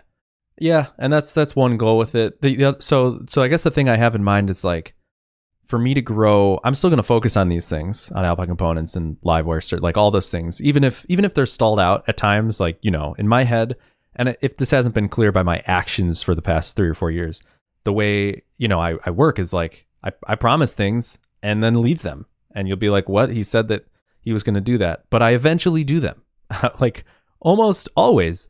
I eventually do them. It just takes me forever and I will eventually return. But in my head, and I think this is like a fault of mine, in my head, I'm already working on them because I'm thinking about them and making progress mentally. Right. And people just think that I abandon a thing, but I'm still thinking about that thing and I'm planning for it and whatever. In my, and so in my head, I'm satisfied. I'm like, oh no, what you, but on the outside, you'd be like, oh, he forgot about this thing. Um, whatever. So yeah, so I guess like the move right now is like, I don't see a way to scale revenue in a big way um, right now with this with the offerings we have basically. Mm-hmm. Um, I, I want to play the long game. What's a big way to you? Like 10x? Uh, I would Or, like, love for Livewire 3x? Empire to make a million a year. That that's my like my next goal. Um, Mm-hmm. uh, yeah, that that's the goal. I mean, even five hundred thousand a year would be great, of course, obviously. But to me, it's like I I feel like I want to at least take this thing to being a million dollar a year business with a couple people that you know like realize its full potential, and maybe its full potential is is far beyond that. But that to me seems like a realistic goal, um, based on the size of the community, the amount of dedication in the you know the users, and the potential like innovation and whatnot. I feel like it's totally doable. Um, what do you think? I think you can definitely get there. You just like you say, you need to like you need to well, you didn't say this, but you kind of hinted at it. Is like you need to focus on things that generate a lot of revenue and drop focus on things that don't generate a lot of revenue. Yeah, I guess yes and no. There's I guess uh, there's nothing that I'm gonna drop focus on that doesn't generate a lot of revenue though. You know, I would. like what? What would you drop? Uh, I don't know, but like I only Uh, have like, like two that- sources of revenue. it's Alpine Components but like when things Surge. come up, I would I would look at everything in Right. terms of how much does this generate revenue, and if it if the answer is not that much, I wouldn't do it. Yeah. Well, that's a tricky thing with like an open source project because like most of it doesn't generate a lot of revenue. you know, Right? Yeah. yeah. it's just like make the thing as good as you can, and then eventually, you know, the world will come to you. That's sort of the theory. But, um, but yeah, okay. So, so I guess the the current thing is like the next place to look for revenue is companies using this thing who have needs, you know, and their Mhm. needs, unfortunately, are my time. Yeah. you know, but it's not just Be my cool time. if you had like a be- Livewire agency or something. I know. So yeah, don't want that. Um, because right, like there are times where where it sort of goes towards that. Like that's what people want, but people more want um support. You know, like Uh-huh. like uh being able to just call up Caleb and be like, "Hey, I'm about to build this thing. What's the best architecture? What's the, you know, just fielding questions and so th- that's what we're sort of planning. We're experimenting with me and Jason Beggs. Jason Beggs will be doing a lot of the day to day stuff.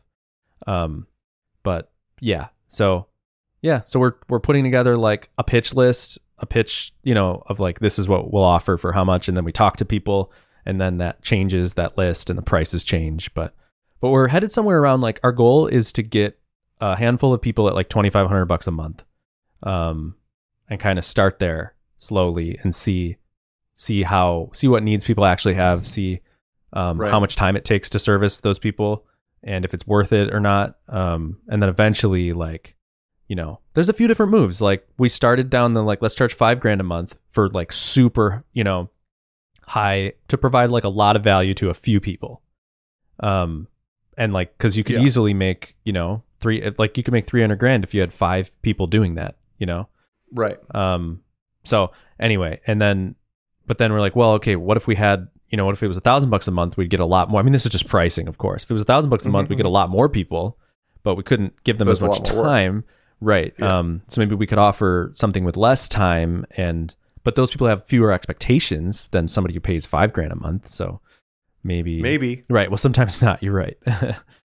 yeah. Uh, that's yeah. not always the case. the cheapest clients are the ones that take the most work. I know. So basically, here's the thing, Deke is like, well, anybody listening to the show, if you work at a company or use Livewire at a company or something, talk to your person if you're not the person yourself and, you know, reach out. CalebPorzio at gmail.com. Just reach out um, because we're just trying to spin up like a few people, but we'll keep a backlog and like maybe we'll have like a wait list. Um, hmm to put people on if, if they want into this thing. But yeah, the idea is like you would get direct email support from probably Jason. Um, but if you know, I, will I'll be talking to Jason. We'll probably do like a monthly call with everybody. You should do it in Discord. Yeah, maybe. What do you mean? Oh, well, the problem with doing the service in Discord is, um, ha- like I guess the way I picture it is if you have to email me for a question, you're going to prepare that question a little better, and then it'll be less for me to consume. You'll have thought through it more. Then I can take time and address it, and then come back to you with something more fleshed out. Where in Discord, I could see being sucked into little chat traps because it's so informal, you know hmm and just like burning tons of time communicating. That's what So- I'm picturing. What I would say is don't do that. Okay. Um, but also like think of the all of the upsides of doing it in Discord Okay. real quick before you just see the downsides. Great.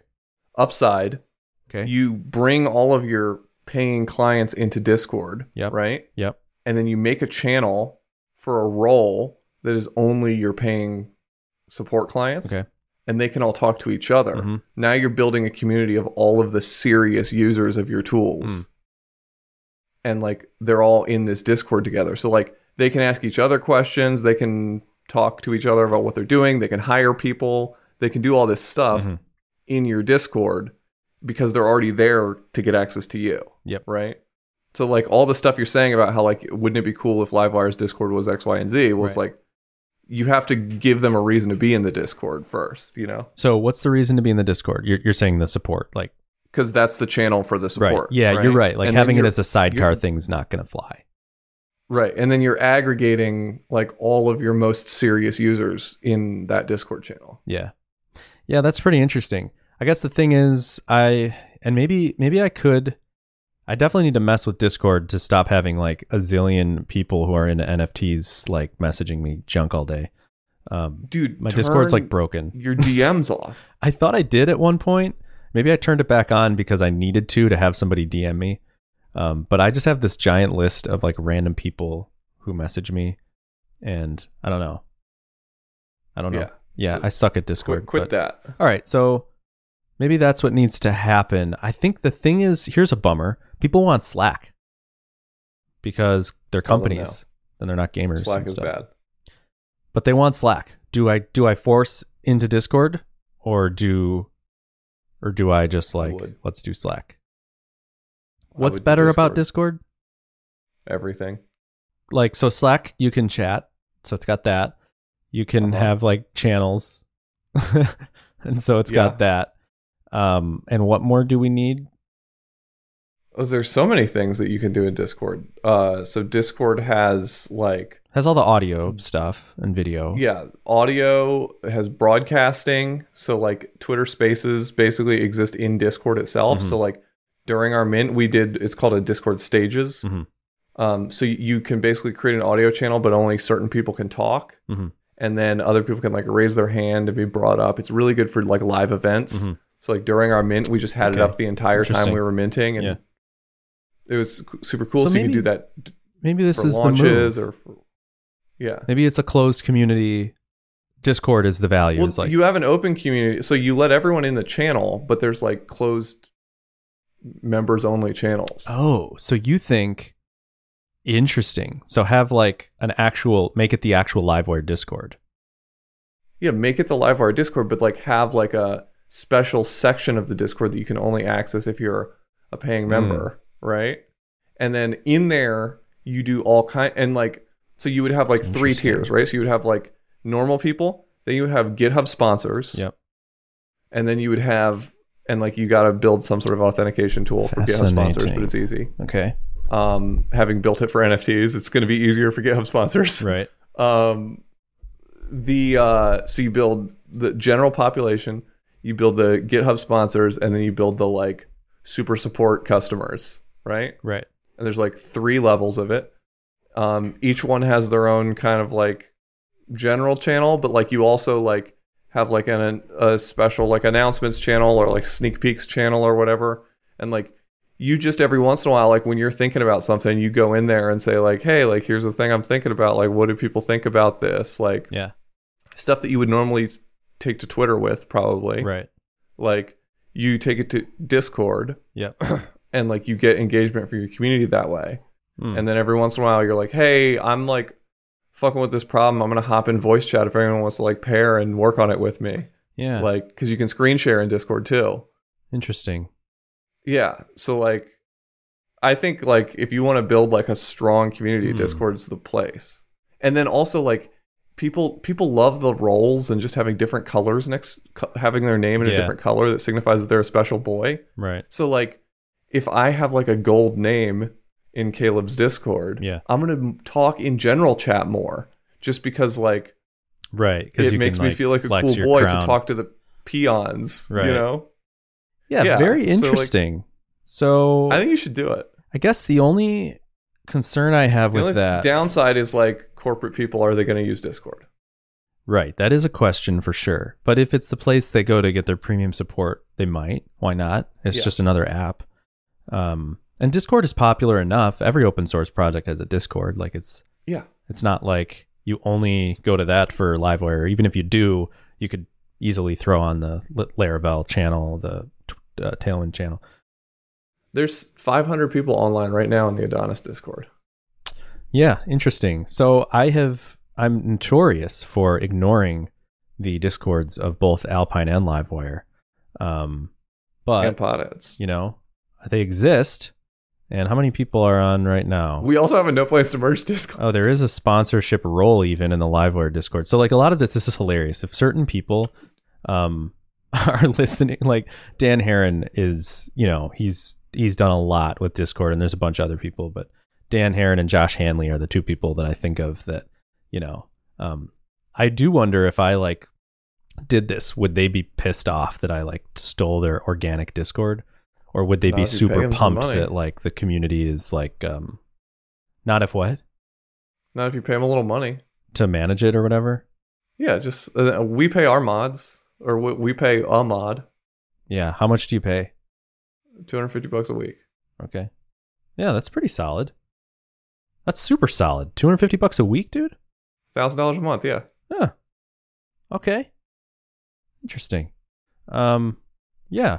I mean that's like a decent amount of money for if somebody's like into that yeah, thing. he, I mean, he's our community already. manager. So, Right, and right. dude, speaking of like having like people who are good at things that I uh, fucking shit at, Mhm. one thing I'm real bad at is like setting shit up in the Discord UI and all of that stuff. Like I'm so bad at that. Yeah, yep. So like if we need to do a giveaway contest and we need like someone to set up like a reaction bot where like reacting to this post gives you like enters you into a giveaway that you know whatever. Right. Like I'm just like, hey Cloudberry, I want to do a giveaway. Can you make that happen? Yeah. And he just does it. yeah, that's like, great. dude, worth every penny. Mm. You know what I'm saying? Right. Like just to have that. Okay. So, yeah. So maybe this thing, maybe the pitch is like we overhaul Discord and yeah, have sponsor roles and partner roles. And we're trying to spin up the partner roles to be like, you know, a first class offering. You can just like Mhm. message me or I wonder if it is it like um yeah, all right. So let so consider this. Let's say that we have a bunch of people paying 2500 a month. And Yeah. but now like it's Discord, so it's also open to the public and it's Yes. and like I might just want to just talk to random people for free, you know, Mhm. and help people and whatnot. And then I don't know, is that weird? Does it feel No. like th- those twenty five hundred dollar people? Like now we have to make sure that like they're getting more of of our attention. Well, that know? I mean, that's even if it wasn't all in the same channel, you would still be balancing that because you're helping people on Twitter and you're helping people. It feels like a lot of attention to give. You know, like it doesn't. I can't really picture paying attention to an entire community. You know, like there's already, I guess, like 600 people on the Livewire one. So Well, th- so I mean, this all dovetails nicely into like if it's not just you, right, right?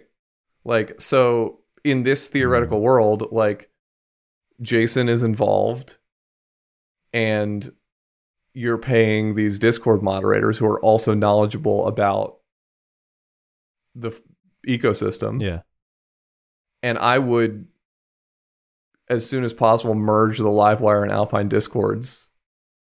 How do you do and that? probably the no- what? How do you do that? How do you merge Why? them? How?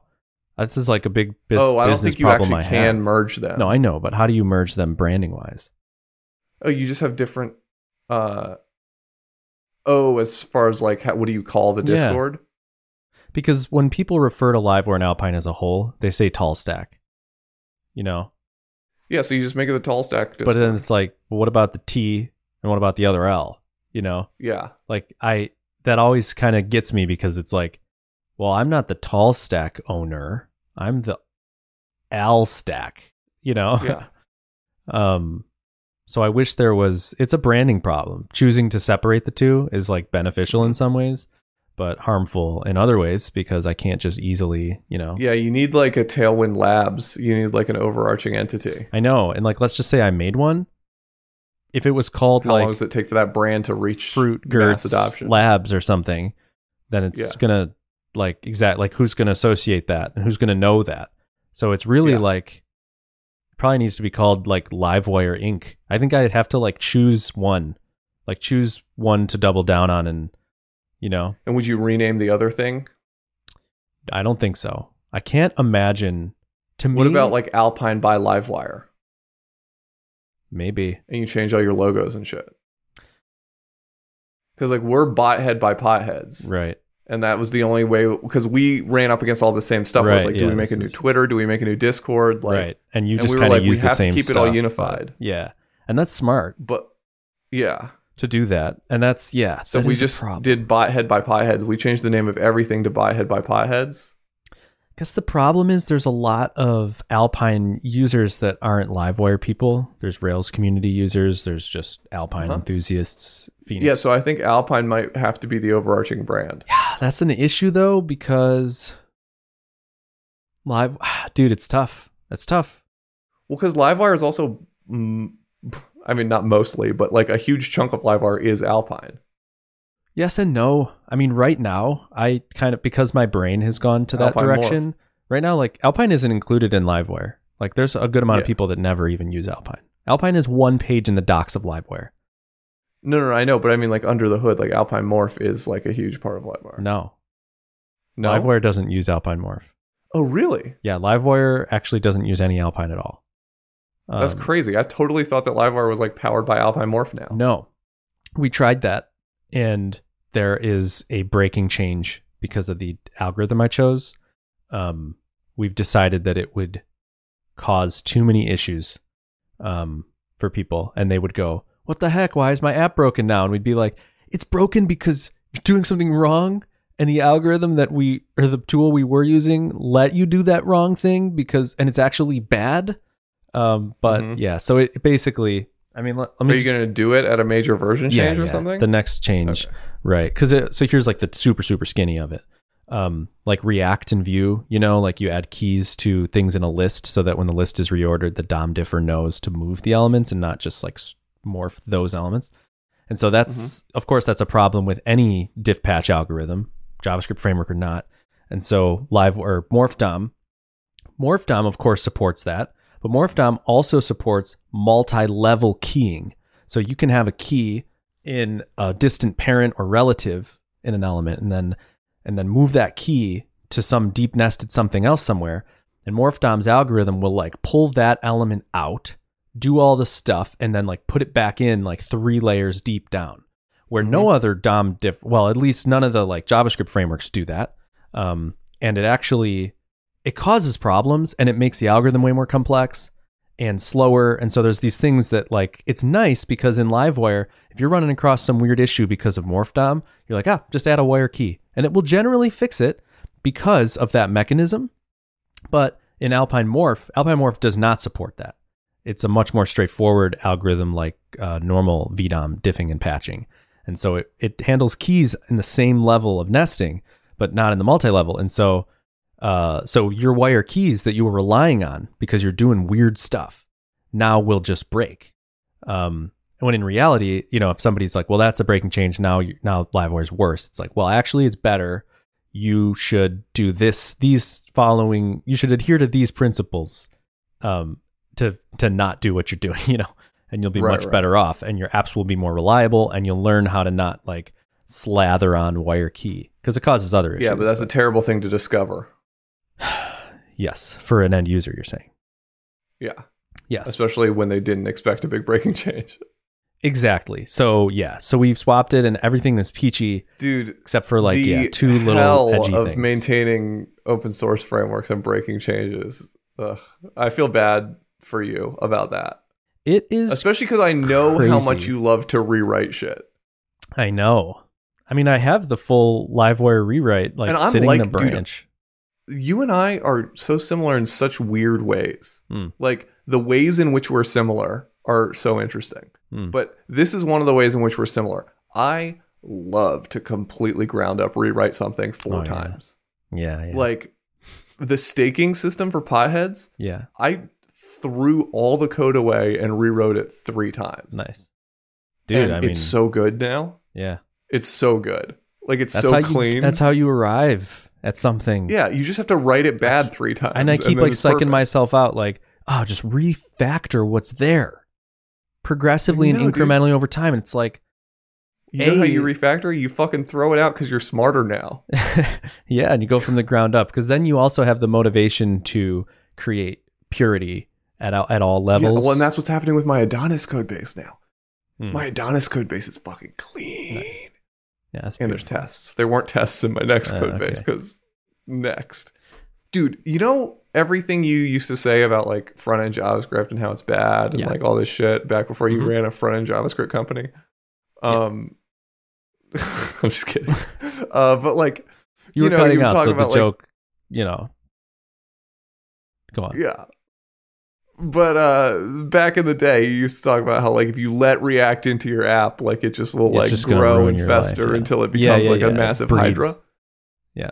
Next is just that, but if you also let React have your backend, Mhm. like because there's no opinions. It's the most unopinionated framework in the history of yeah, there are no opinions. I've seen some weird and patterns. it's like and so you just People like try to bad, add controllers and views Yeah. and stuff. You're a It's weird. bad boy. Everyone's a bad boy. Yeah, everyone's right? a bad boy. Yeah. And so like you're a bad boy and you just like you were like, oh, this is fine for now. This is fine for now. This is fine for now. Because I'm not gonna reinvent middleware right now because I'm busy. right. Like Mhm. I'm not gonna And like invent layouts middleware. and stuff. Yeah. So you just end up with this fucking hell app that's just littered with your own fucking shitty architecture and bad decisions and Yeah. All this stuff and then you refactor it and you make it a little better each time but like ugh like it sucks. And then you get into a fucking real framework Mm. again. And the monolith just fucking wraps its soft, warm hands around Swallows your you. tender face Mm. and it says, I always loved you. Ah, I knew you needed to go on Rumspringa, but like, welcome home. You I know, you you're you like were the born. lost lamb. You know, the shepherd doesn't watch the 99 lambs. mm. he goes right. after the one lamb that got away. Yep. And I was the I was the lamb. A And healthy person the loving doesn't need a embrace of dude, the loving embrace of like Laravel, except it's not Laravel, it's JavaScript, has taken me. And Mm. I'm so happy writing this code because it's just like, oh, yes, what I what I wanted like here's just like the most prime example of all time. You, my friend, The have listener. created an a, a resourceful API for a resource that exists that represents a Yeah. table in your database, Uh-huh. right? Yeah. And you want to post a new one to to the store Mhm. endpoint. Yeah. But guess what? Hmm. Your fucking your whole route system is based on nested files. So either you're going to make one of two bad choices. You're either going to have an index.js in Yep. your like slash users directory, yep. and that index.js is going to have a conditional in it, Mm. which says if method is get, whatever. Yeah. if method is get, then show me the index, and Right. if method is post, then this is the store method. It is pretty low Which is- level, like next request handling. Well, it's back end it's- request handling stuff. Yeah, the API it's stuff. disgusting. So like that that's like one option is like you Yeah. do that. The other option is you violate all rules of normalcy and decency and you make a store.js in the in the directory. Yeah. So now you can't just post to slash users. You have to post to slash users slash store every time that you're making an Ajax request, which is what I did because I'm not. It, it was the lesser of two evils. But uh, so yeah, being able to go route dot resource Yeah. user, and then just go to my controller and write all the fucking resource methods. yeah. Holy shit, dude, we're back. Mm, I'm back. baby boy.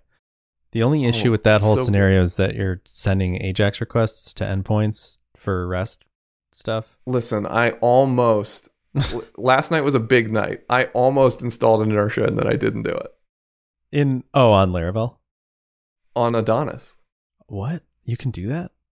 Oh yeah, you can do it Oh wow. Why Yeah. didn't you? because I didn't want to.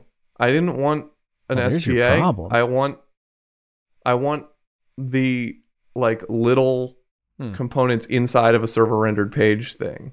And like the only solutions I could find were like very like all the tutorials and people doing it. Mhm. I don't even know if inertia supports that thing that But I you're want. making Ajax requests to like do stuff. You're not just like posting forms in in your Adonis app, right?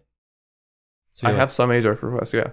like you're just like so you're like classic server rendering everything as if it were like Blade, and then sprinkling in So React stuff. Well, I mean, there's big The whole- chunks of my page that is like a big React component, Right. Okay. Yeah. But That like makes those the frame, the yeah, frame, the is, frame is all server rendered. server rendered. Classic. Okay. Edge is what it's called. Edge. All right. Funny. Edge Blade. is their Edge. blade. Wow. So Ra- Yeah. what spawned Blade? Was it like um? It was like .NET's uh. Was it Razor? I think. I don't know. I think it was Razor. Um, and Razor's Now it's Blade, and now it's Edge. Funny. Now it's Edge. Funny. Um, yeah, right. Yeah. Sounds like a warm embrace. That's real nice. I've been Oh, it feels so experimenting good, with different like wily livewire ideas. Like, like so I I attempted like a quick rewrite that makes livewire just just basically a way to use PHP classes in JavaScript and like call methods and access properties. So like you just never have to write an Ajax request again, and it doesn't matter what frameworks you're using on an either end, essentially. Um, hmm which was pretty cool. Um, but then and then another idea is like models, just having like like JavaScript versions of a model, you know, like user. You just call like user.save in JavaScript or like Yeah, Um, you know what? Actually, you um resource. what you want, what I know you well, and I know that what you want is more model serializing in Livewire. I know that Oh, generally speaking, serializing eloquent models has been like an easy thing for you to deal with, Yeah, and you're just really looking for more opportunities to do that. especially like a collection of a thousand models that you serialize.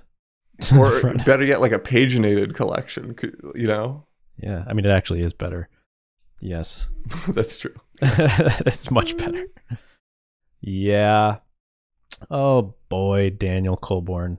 So what I'm Hmm. working on right now, Daniel, is the Mhm. um, Alpine. Uh, I'm experimenting with the Alpine Navigator. I'm calling it Navigator right now. It's TurboLinks for Alpine, um, which I think is like if Morph is one massive part of the Livewire complexity pile, this is the other massive part that handles like history, state, um, Yep. and will unlock SPA mode. But it's like that's just a little side effect. That's the easy part. Swapping out a page is I easy. love. So, speaking of like, uh, I'm working on something by thinking about it.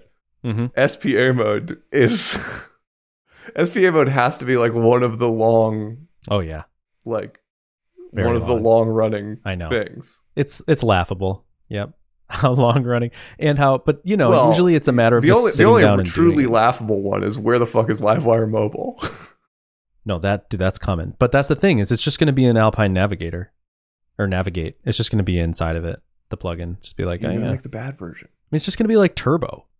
Like, Yeah, but like make the good version. What's oh, you mean the real hardcore version? The real one. yeah, dude. I don't know. Just do See, it. so many things have to simmer. That's Just the thing, the man. I am so glad that I didn't attempt an in Livewire SPA mode thing. That I that, Yeah. that many said I should have. No, you're right. You're right. It, this is way better. This is way better. And Yeah. so similarly, and dude, this Alpine Navigate thing could be all of Turbo in one little plugin. And it's like, oh yeah, you want anything that's available in Tur- Turbo frames, whatever. Like, okay, done. Yeah. You know, because it's just once you have the the core bit down. Um, yeah, I think that's m- maybe my like real goal is to like a little side mission is to just like dethrone Turbo, and there's nothing to dethrone. Like it's very, I mean, okay, I'm yeah, not- they, I'm not trying to be like a they dick took about the it. throne, they didn't take right. They don't have the throne. Um, dude. You were so worried. dude, there's so many things I've been so worried about, and none of it has. You were yeah. There's no need. There's no need. Remember Petite Vue? I was like sick to my stomach when that we came we had out. this we had the same thing so we um sorry I, I keep making it about me but i've just got all yeah. these thoughts i haven't No, had a podcast in so long oh, I know. Um, and now you have like a product. and now i have a business yeah Yep. but uh yeah dude the someone released our roadmap Mm, months before bothead launch mm. like the second we announced our roadmap a week later someone's going around in Monkey DAO talking about this project they're working on and they've Oh. got screencasts of them doing Oh, blockhead no way. in like a Bothead. bootstrap sorry bothead wow oh dude i just leaked a trademark there dude I actually leaked the name of an domain right now, bro. um dude that's Do you so have the funny. domain? yeah yeah Great. dot gg okay, we'll get all the domains Um, because now it's on the show and everybody's gonna buy it. Yeah, I have the domain. Um that's so funny. I said blockhead. That's hilarious. Well, people who are paying attention know because blockhead GG on Twitter likes a lot of bothead statuses. Okay. Um anyway, the um Ah, that's hilarious. Um so someone leaked someone is putting out like screencast type things with no voiceover, just like little like snippets of them doing things Yeah. of them like creating a whitelist and like claiming whitelist and like doing all this stuff with this software. And then we made we put out an infographic of our roadmap. And Yeah. then two days later, they put out an infographic of their roadmap that is copy and pasted Oh Our- marketing copy What the heck? And just like a different design template, but it's our marketing copy. And so Papa calls this guy out and is like, yo, what the fuck? Yeah. and he's like, "Oh, I'm sorry. It, I my designer made the thing." And there's like, "But where did your designer get our marketing copy? You must have just sent him our thing and say, "Make me something like this." Like Hmm. that's the only explanation. Well, And so it was Yeah, I and get- then we right. so we had all these receipts that like this guy was in our Twitter spaces when we first announced the roadmap and like mhm. all this stuff and he's been in our Discord from like months back and like all this shit. Yeah. Trojan horse, bro. Like this guy straight up just like aped our whole roadmap and we were so scared because we had ah, so much to do right. between where we were and where we needed to be to launch Yeah. that we were like dude this guy has nothing going on and is just writing the code before we get around to it Dude, story of my life. and like yeah and we were so scared guess what never released a goddamn thing yeah, that's fucking how it goes. vaporware Yeah. not real Nice. and then Blocksmith came out and released a whitelist management tool. It's fucking shitty. Ours is twice as good. nice. Uh, I'm not trying to talk shit on Blocksmith. It's it was the best thing in the ecosystem at the time, and Right. still is because we haven't gone public. But Right. But like ours is better. Yeah. Um, and we were so scared of that. Well, they're at 30 floor price right now off of like their tool. But like whatever, That's our tool was Ridiculous. we sold out our mint. Our floor price is fine. Who cares? yeah. You know? I mean, that's yeah. Uh, Well, I mean, you know, Deke, these are the things. like this is the story of my life. There's Like every other day. fucking But dude, I mean, I feel like I'm on the mountaintop by now. Like I'm so much like I Yeah, let go gotten there. of so much. You've Like, had you your could come to ankles bit enough that like you don't even notice anymore. Exactly. And people do Yeah. stuff like that all the time and it's just like, yeah, whatever. You're not going to win. I know that. So, and even if you do, Yeah. like I'm just happy with Well, no, you're not because like and- to win, you would have to out innovate, Right, yeah. and like clearly you've demonstrated that you're not a person who can innovate, or you wouldn't be fucking biting at my ankles. Exactly. That's the thing. Yes. That's funny. That is. so it's like I don't give a shit. Like, yep. what are you gonna do? You just gonna release what I release like three weeks later for the rest of my life? That's Yeah. fine. Um, what was I going to say? You just guarantee me lifetime first mover advantage on everything. right. That's fun. Yeah.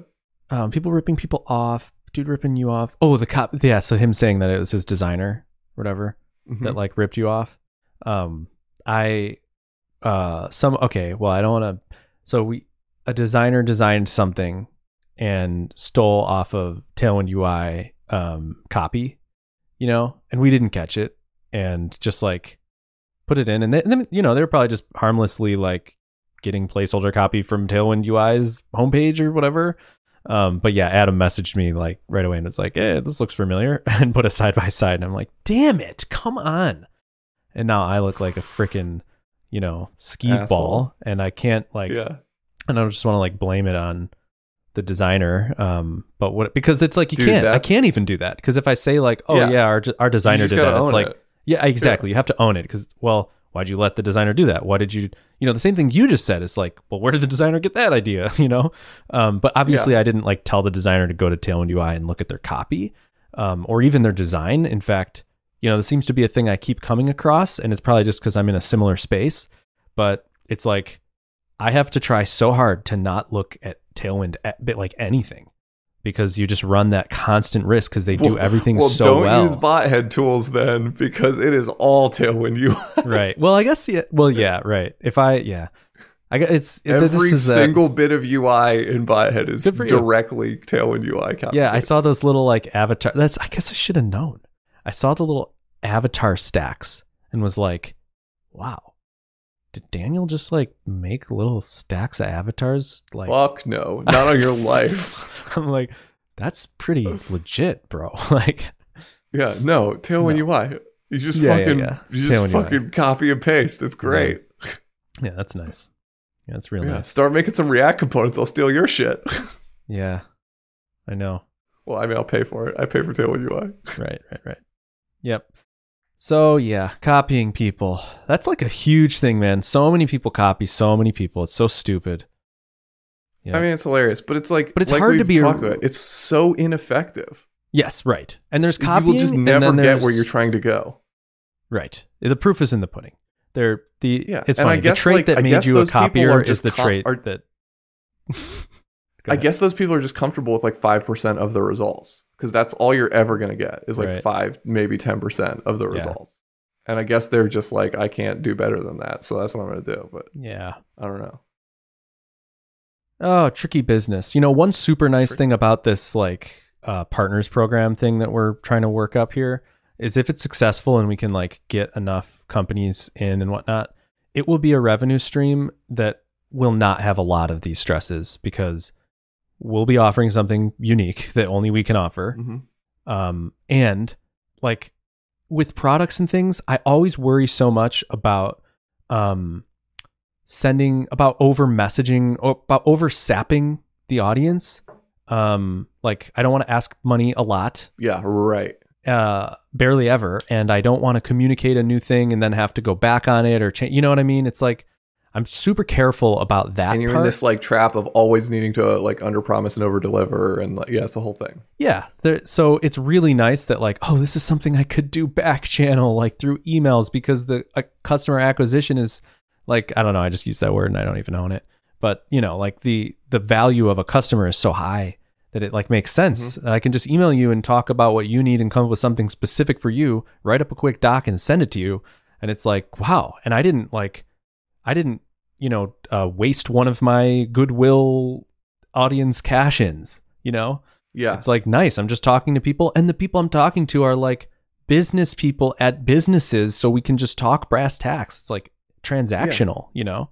mm-hmm. It's nice. But what I am running across is the thing that I think I've run across before, and I seem to run across where you have. pe- It's like some of the people who give you the even some of the best advice on like how much to charge and what you can, you know, and fill your head with like dreams about like money and whatnot are the people don't who have any when it- money. Yeah. they don't give you money. It's funny. I remember a person specifically who I brainstormed the Surge idea with um, to do these screencasts and just make them exclusive to sponsors, which changed my life. And we like brainstormed it on a call, and we were talking about like how much money like a uh you know a company and this person's like oh my company like you know they we have we're a company of X amount of people. We use LiveWire all the time. You know like we could do you know could easily five five maybe at the time probably like 500 bucks a month was a big deal or a thousand bucks a month. I put together these tiers. Guy takes the $14 a month tier. That's it. $14 a month tier. And then later on he says stuff like I don't even like well I haven't you know sponsored in a while um, but maybe if you know if you put out more content I'll sponsor you again. And I'm like what in the world so it's just weird some of the people that have like Yeah. fed me good ideas or like you know pumped me up and Do other people have followed through they're just like cheap as hell There are two people who I would ask about this, and that would be the extent of my research. Actually, there are three people I would ask about this, and that would be Hmm. the extent of my research. Oh. I would ask Taylor Otwell. Mhm. I would ask Matt Stauffer because they used to pay that amount of money to Taylor. Remember, Right. we used to have those like Zoom calls with Taylor yeah where like it was like, hey, four people go hop on a Zoom call with Taylor and ask him questions about Right.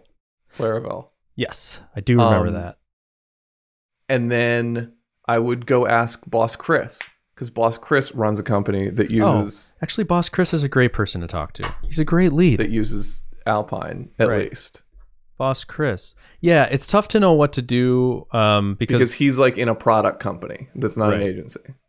P- so like talking to Matt, you're right, would be helpful. But the thing about like Tighten, and this happened with the Laravel sponsorship, is everybody's so um, high level and Mhm. experienced that there's not a lot to talk about. There's not a lot to ask. Yeah, yeah. And every time we got on those calls, nobody had anything real to talk about.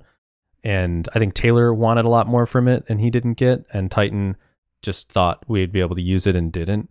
Um, that I remember that was the the vibe is like, oh, we're not actually Mhm. using any of the perks except like the logo. Um, so we specifically were brainstorming this. We're like, we're not going after people like Tighten or people who are, you know, these sort of like elite level stuff. We're going after people who have a pile of junior developers or inexperienced developers, and our time is so much more valuable to them. You know, Yeah. um, and so Bossman Chris might run that same risk, but I'm sure, you know, I guess there's the feeling I have. So call me on this, Deke. This is, I mean, um, I guess there's like maybe this is similar to when I went to Dan Sheets and I was like, well, just tell me how much money you're willing to pay me. And he's like, ha, Mhm. that's not how this works. You're looking to make a deal. I'm looking to make a deal. And I, it was like an awakening Mm-hmm. moment for me where I was like, oh, you know, it's not just like benevolent business that's like, you know, it's like Yeah. he's trying to do what I'm trying to do, which is make more money and, Yeah. you know, have fewer expenses. Um, so I, I guess like I have this feeling when I hear that you got to check me on when I hear people like, um, let's pick on Boss Man Chris because I truly don't feel this way about Boss Man Chris. When I hear, you know, Boss Man Chris uses uses Livewire at the company, I'm like, oh, why don't I get a bunch of money from them? You know, that's what I think because I'm like, yeah. if they paid me, they they get a lot of value from my thing. If they pay me a bunch of money, I'm gonna use it for Doesn't use Livewire, by the way. okay. Uses Um, Alpine. Oh, all right, whatever.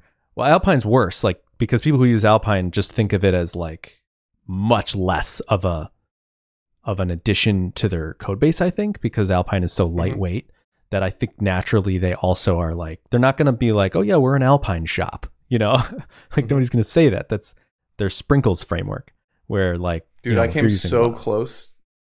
By the way, I came so close to trying to build like a Solana wallet adapter in Alpine so that I could get rid of Oh, all yeah. my React, but I didn't do it. I did that. and I have it somewhere. Um, You did it?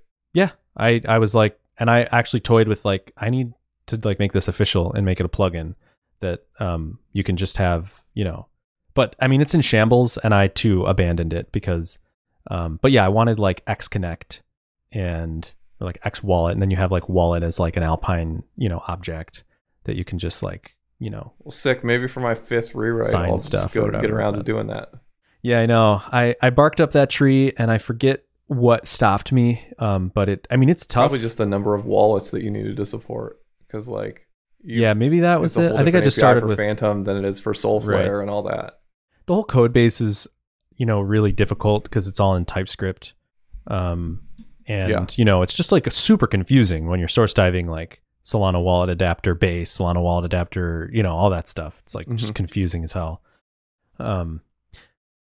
So yeah, but anyway, Deek, I guess I guess this is uh, what was I saying? Yeah, like my feeling is like you you should pay like you should pay me, and then I'll do more for you. You know, Mhm. um, but even not. So I feel like someone like someone like Boss Chris. I'm just gonna like promise you his money here. Uh, Great, perfect. But uh, I feel like someone like Chris, like the value add is different than someone who you like you were talking about with like a bunch of junior developers. exactly. Yes. But for Chris, the value add is like, hey, I think this would be a good addition to the framework, or like, hey, I made a PR. I want you to like go through my PR with me on a video call. Open source priority or something like that. Yeah, something like that. Yeah, and Like, that's that's the Put trickier my stuff. put my PR at the top of the stack. it's funny that those are the things I'm less interested in. Um, which Yeah. is you know the more like somebody like Bossman Chris and his company or Tighten and other companies like that, I'm not as interested in because they let's just say in the Bossman Chris situation, if he comes to me with a PR that I don't love or is not you know in line with my beliefs or philosophy, but he paid me, so I have to at least hear him out and now, then now you have to.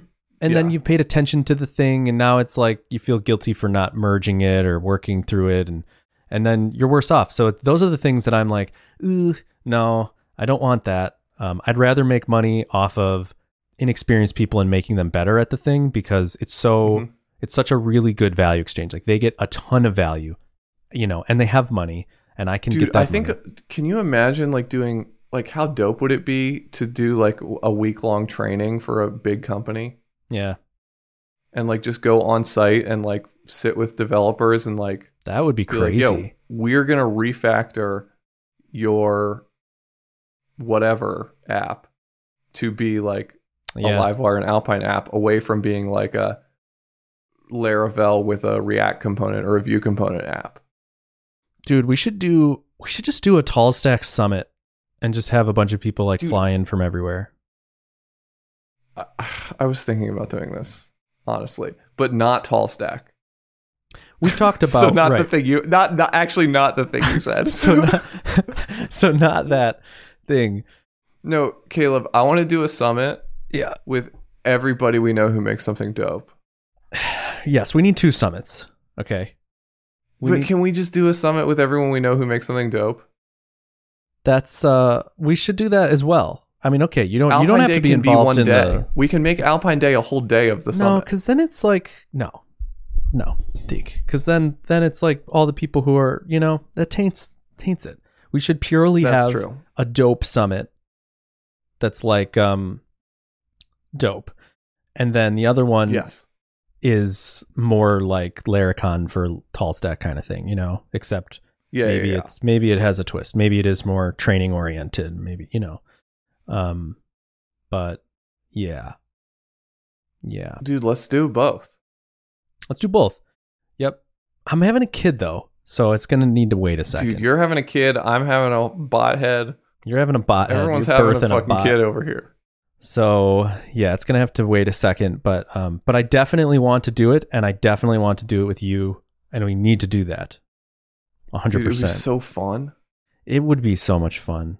Dude, I, can I just say, I know we've talked about this on the show before. I have this dream of doing a mini conference, like like something like a like a what's that famous maker conference that everyone goes to? MicroConf. Microconf, yeah. Like something like MicroConf, but like I feel like a little bit more or like XOXO kind of. Like a little bit more DIY, a little bit more like punk rock, a little bit less like tech industry polish Email on it.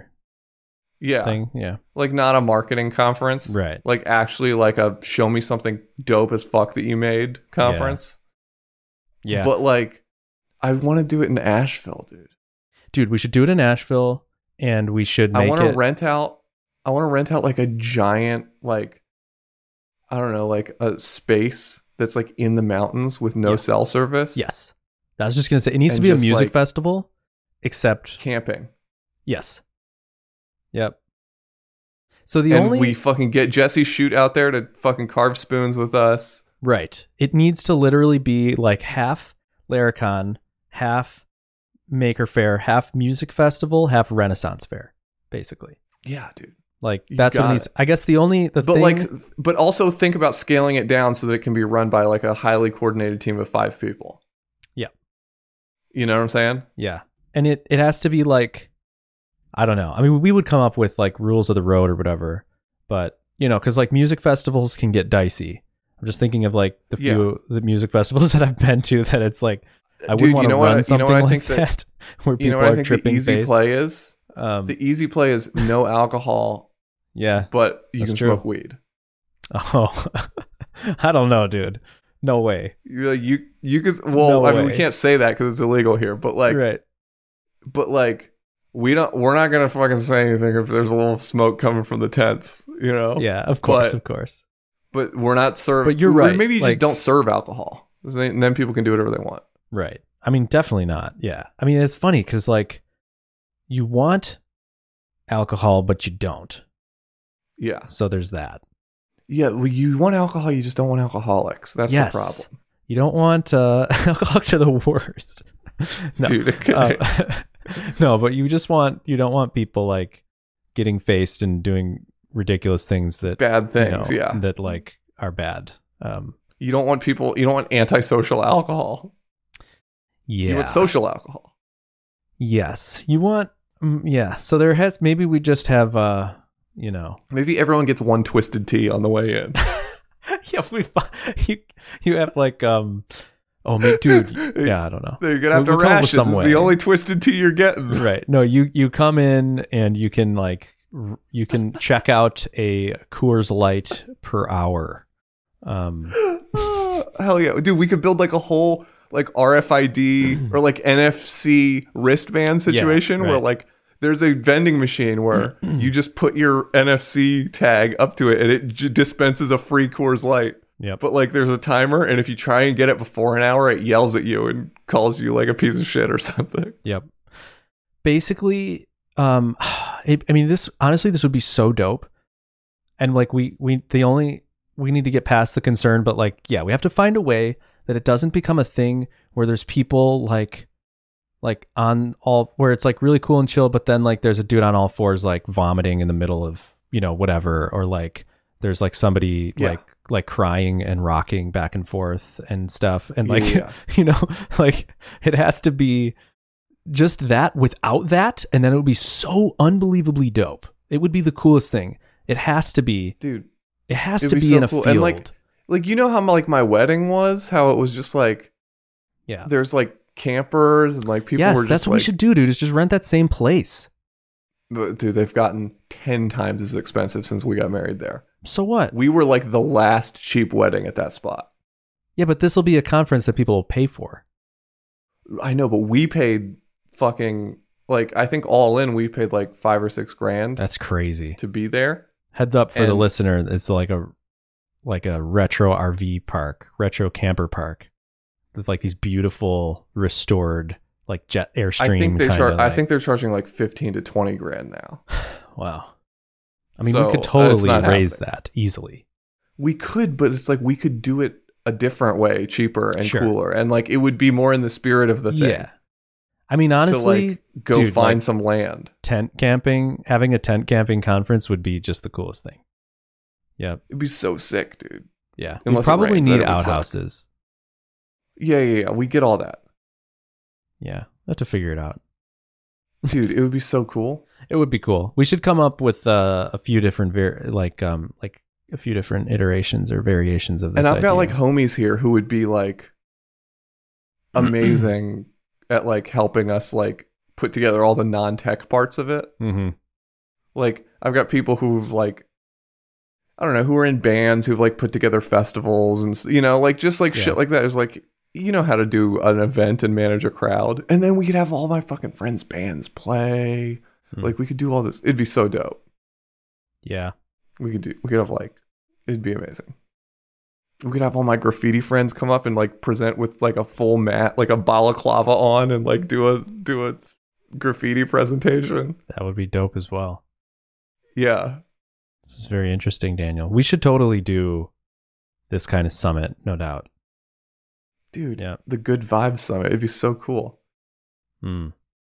It can't be called that, obviously. That's such- such a lame name, but like, but that was what it would be under the hood.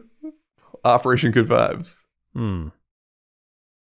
My friend Walter has like could do a whole bit on like synthesizers and then just like set it up for people to play with over the course of the weekend and Yeah. like play with synthesizers. we like, need a lot of electricity because I Mhm. think that's like a part of this, you know, is merging you know what the I think the- field with You- electricity. yeah, yeah. I feel like you um Burning Man for developers. Here's the thing. I feel like we find like a like a warehouse or something. Yeah.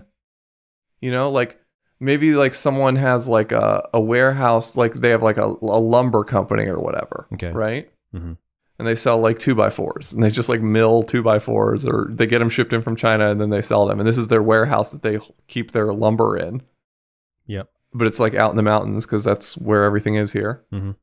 And then so they've got a lot of electricity because it's like a warehouse and shit.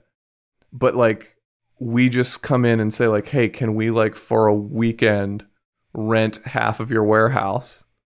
And like we like hang up like a big like partition across like a we make a giant tie-dye partition or something and hang it across the the like stacks of lumber in the back Hmm. and then we like set up a stage and chairs and like a PA and like set up a whole thing in there. And then we just like people camp all around the thing. And then like every morning they wake up at 11 o'clock and come to the first session. Yep. Yeah, dude, this needs to be like a youth group retreat. Um, exactly. Just a youth group retreat for sure. Some of the best times. Mhm. Yeah.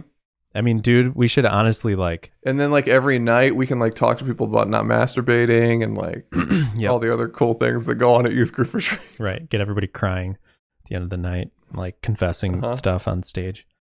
Well, you Um, just play E and then E sustained and then E and then E yeah, sustained. and then you just right. Yep. Yeah, we got to do that. Um, dude, that's so funny. Been there, bro. Um, but okay, what about this, Daniel? Here's a new idea. Okay, I buy uh three hundred thousand dollars worth of land and make it a business expense, and um, you know nobody can hear you, right? no. I couldn't hear. Oh, okay, you're a funny guy. You're a funny guy. I was playing E and E sustained. Carry on. It's funny. But I could everybody hear you, hear you? It was just ducking. They probably could. You just couldn't. oh, funny. I thought you muted. Um. Uh, Daniel. Yeah, yeah. Here's the move. I'm gonna buy three hundred thousand dollars worth of land within an hour of Buffalo's airport. We'll Mhm. own the land. It'll be a business expense, and Mhm. you know, It's a write off. yeah. And there you go. Because I want to buy land anyway, and it'll have like woods for hunting and like a pond for fishing and like, you know, it'll be a great venue. And then I'll just like have it, you know, to like pass down to my kids and stuff. Mm-hmm. like raise a family on. But there's also like a festival that occurs there once a year, and it's like tuned for the festival. Mm-hmm. It's the developer. And then here's what you do: you sell three hundred thousand dollars worth of NFTs, and those are the tickets there to the go festival. to the festival. The problem with that plan is that all of those people will be on my land, and then they'll know like where my land is. Well, okay, so you really you need to sell six hundred thousand dollars worth of NFTs so you can get a second three hundred thousand dollars worth of of land. land. Yeah. Well, This is a lot of NFTs. That's a risk. Uh, It's funny that people take that risk. Like I'm thinking of like festivals and stuff I've been to that are hosted at like people's land, you know, that a family owns or whatever. Those people have guns. Yeah, I know. It's like that's that's really something there. Well, dude, like I'm like, I just thought about this the other day. I was like, I'm so doxxed. Like, someone might show up at my house at some point. Your house is doxxed? Well, no, but I own property. yeah, right. Yeah. I mean, you know, everyone's house is doxxed. right, but yeah, Unless you own your property with an LLC, your house is doxxed. Yeah, it's true. Yeah. Unfortunate realities, huh? Mm-hmm. Mm-hmm. Well, Daniel, what are we like, going dude, on what here? if I like do something unpopular with my crypto community, and then someone decides to start like sending pizzas to my house or swatting me or something? Yeah, I don't know. Yep. Stuff's weird, man. Some people are super private about everything and then other people are not, and I don't think it matters either way. Yeah, Yeah. I don't know. I got guns. Don't come here. Yeah. Me too. Me too, Daniel. Should buy more though. Just in Mhm. case. Dude, yeah. I should hook them up to some home automation somehow. There you go. What could go wrong? Don't use Home Assistant. Alexa home invasion. yeah. yeah. All right. Okay, that's great. Um, Daniel, I mean, we, dude, we've been at this for like three hours now. Dude, I know. Yeah, I, we had a lot to get through. We did. We had to. Um, yeah, we had to. We owed it to the people. dude, exporting this thing is gonna take forever. I hate when we like, six record long ones. yeah. Normalizing the audio takes forever and makes it, my it gets exponentially longer. I know. Oh boy. All right. Let's release this in two parts. Part one. Part two next. I'm just joking, bud. Come on. All right. Okay, bud, are we killing right. this thing? Do you want to go ahead and Sure. cue Yeah, I'm just gonna the cue it, right? outro music? Yep. Mm. Uh, wait. Bump. Okay. Dump. And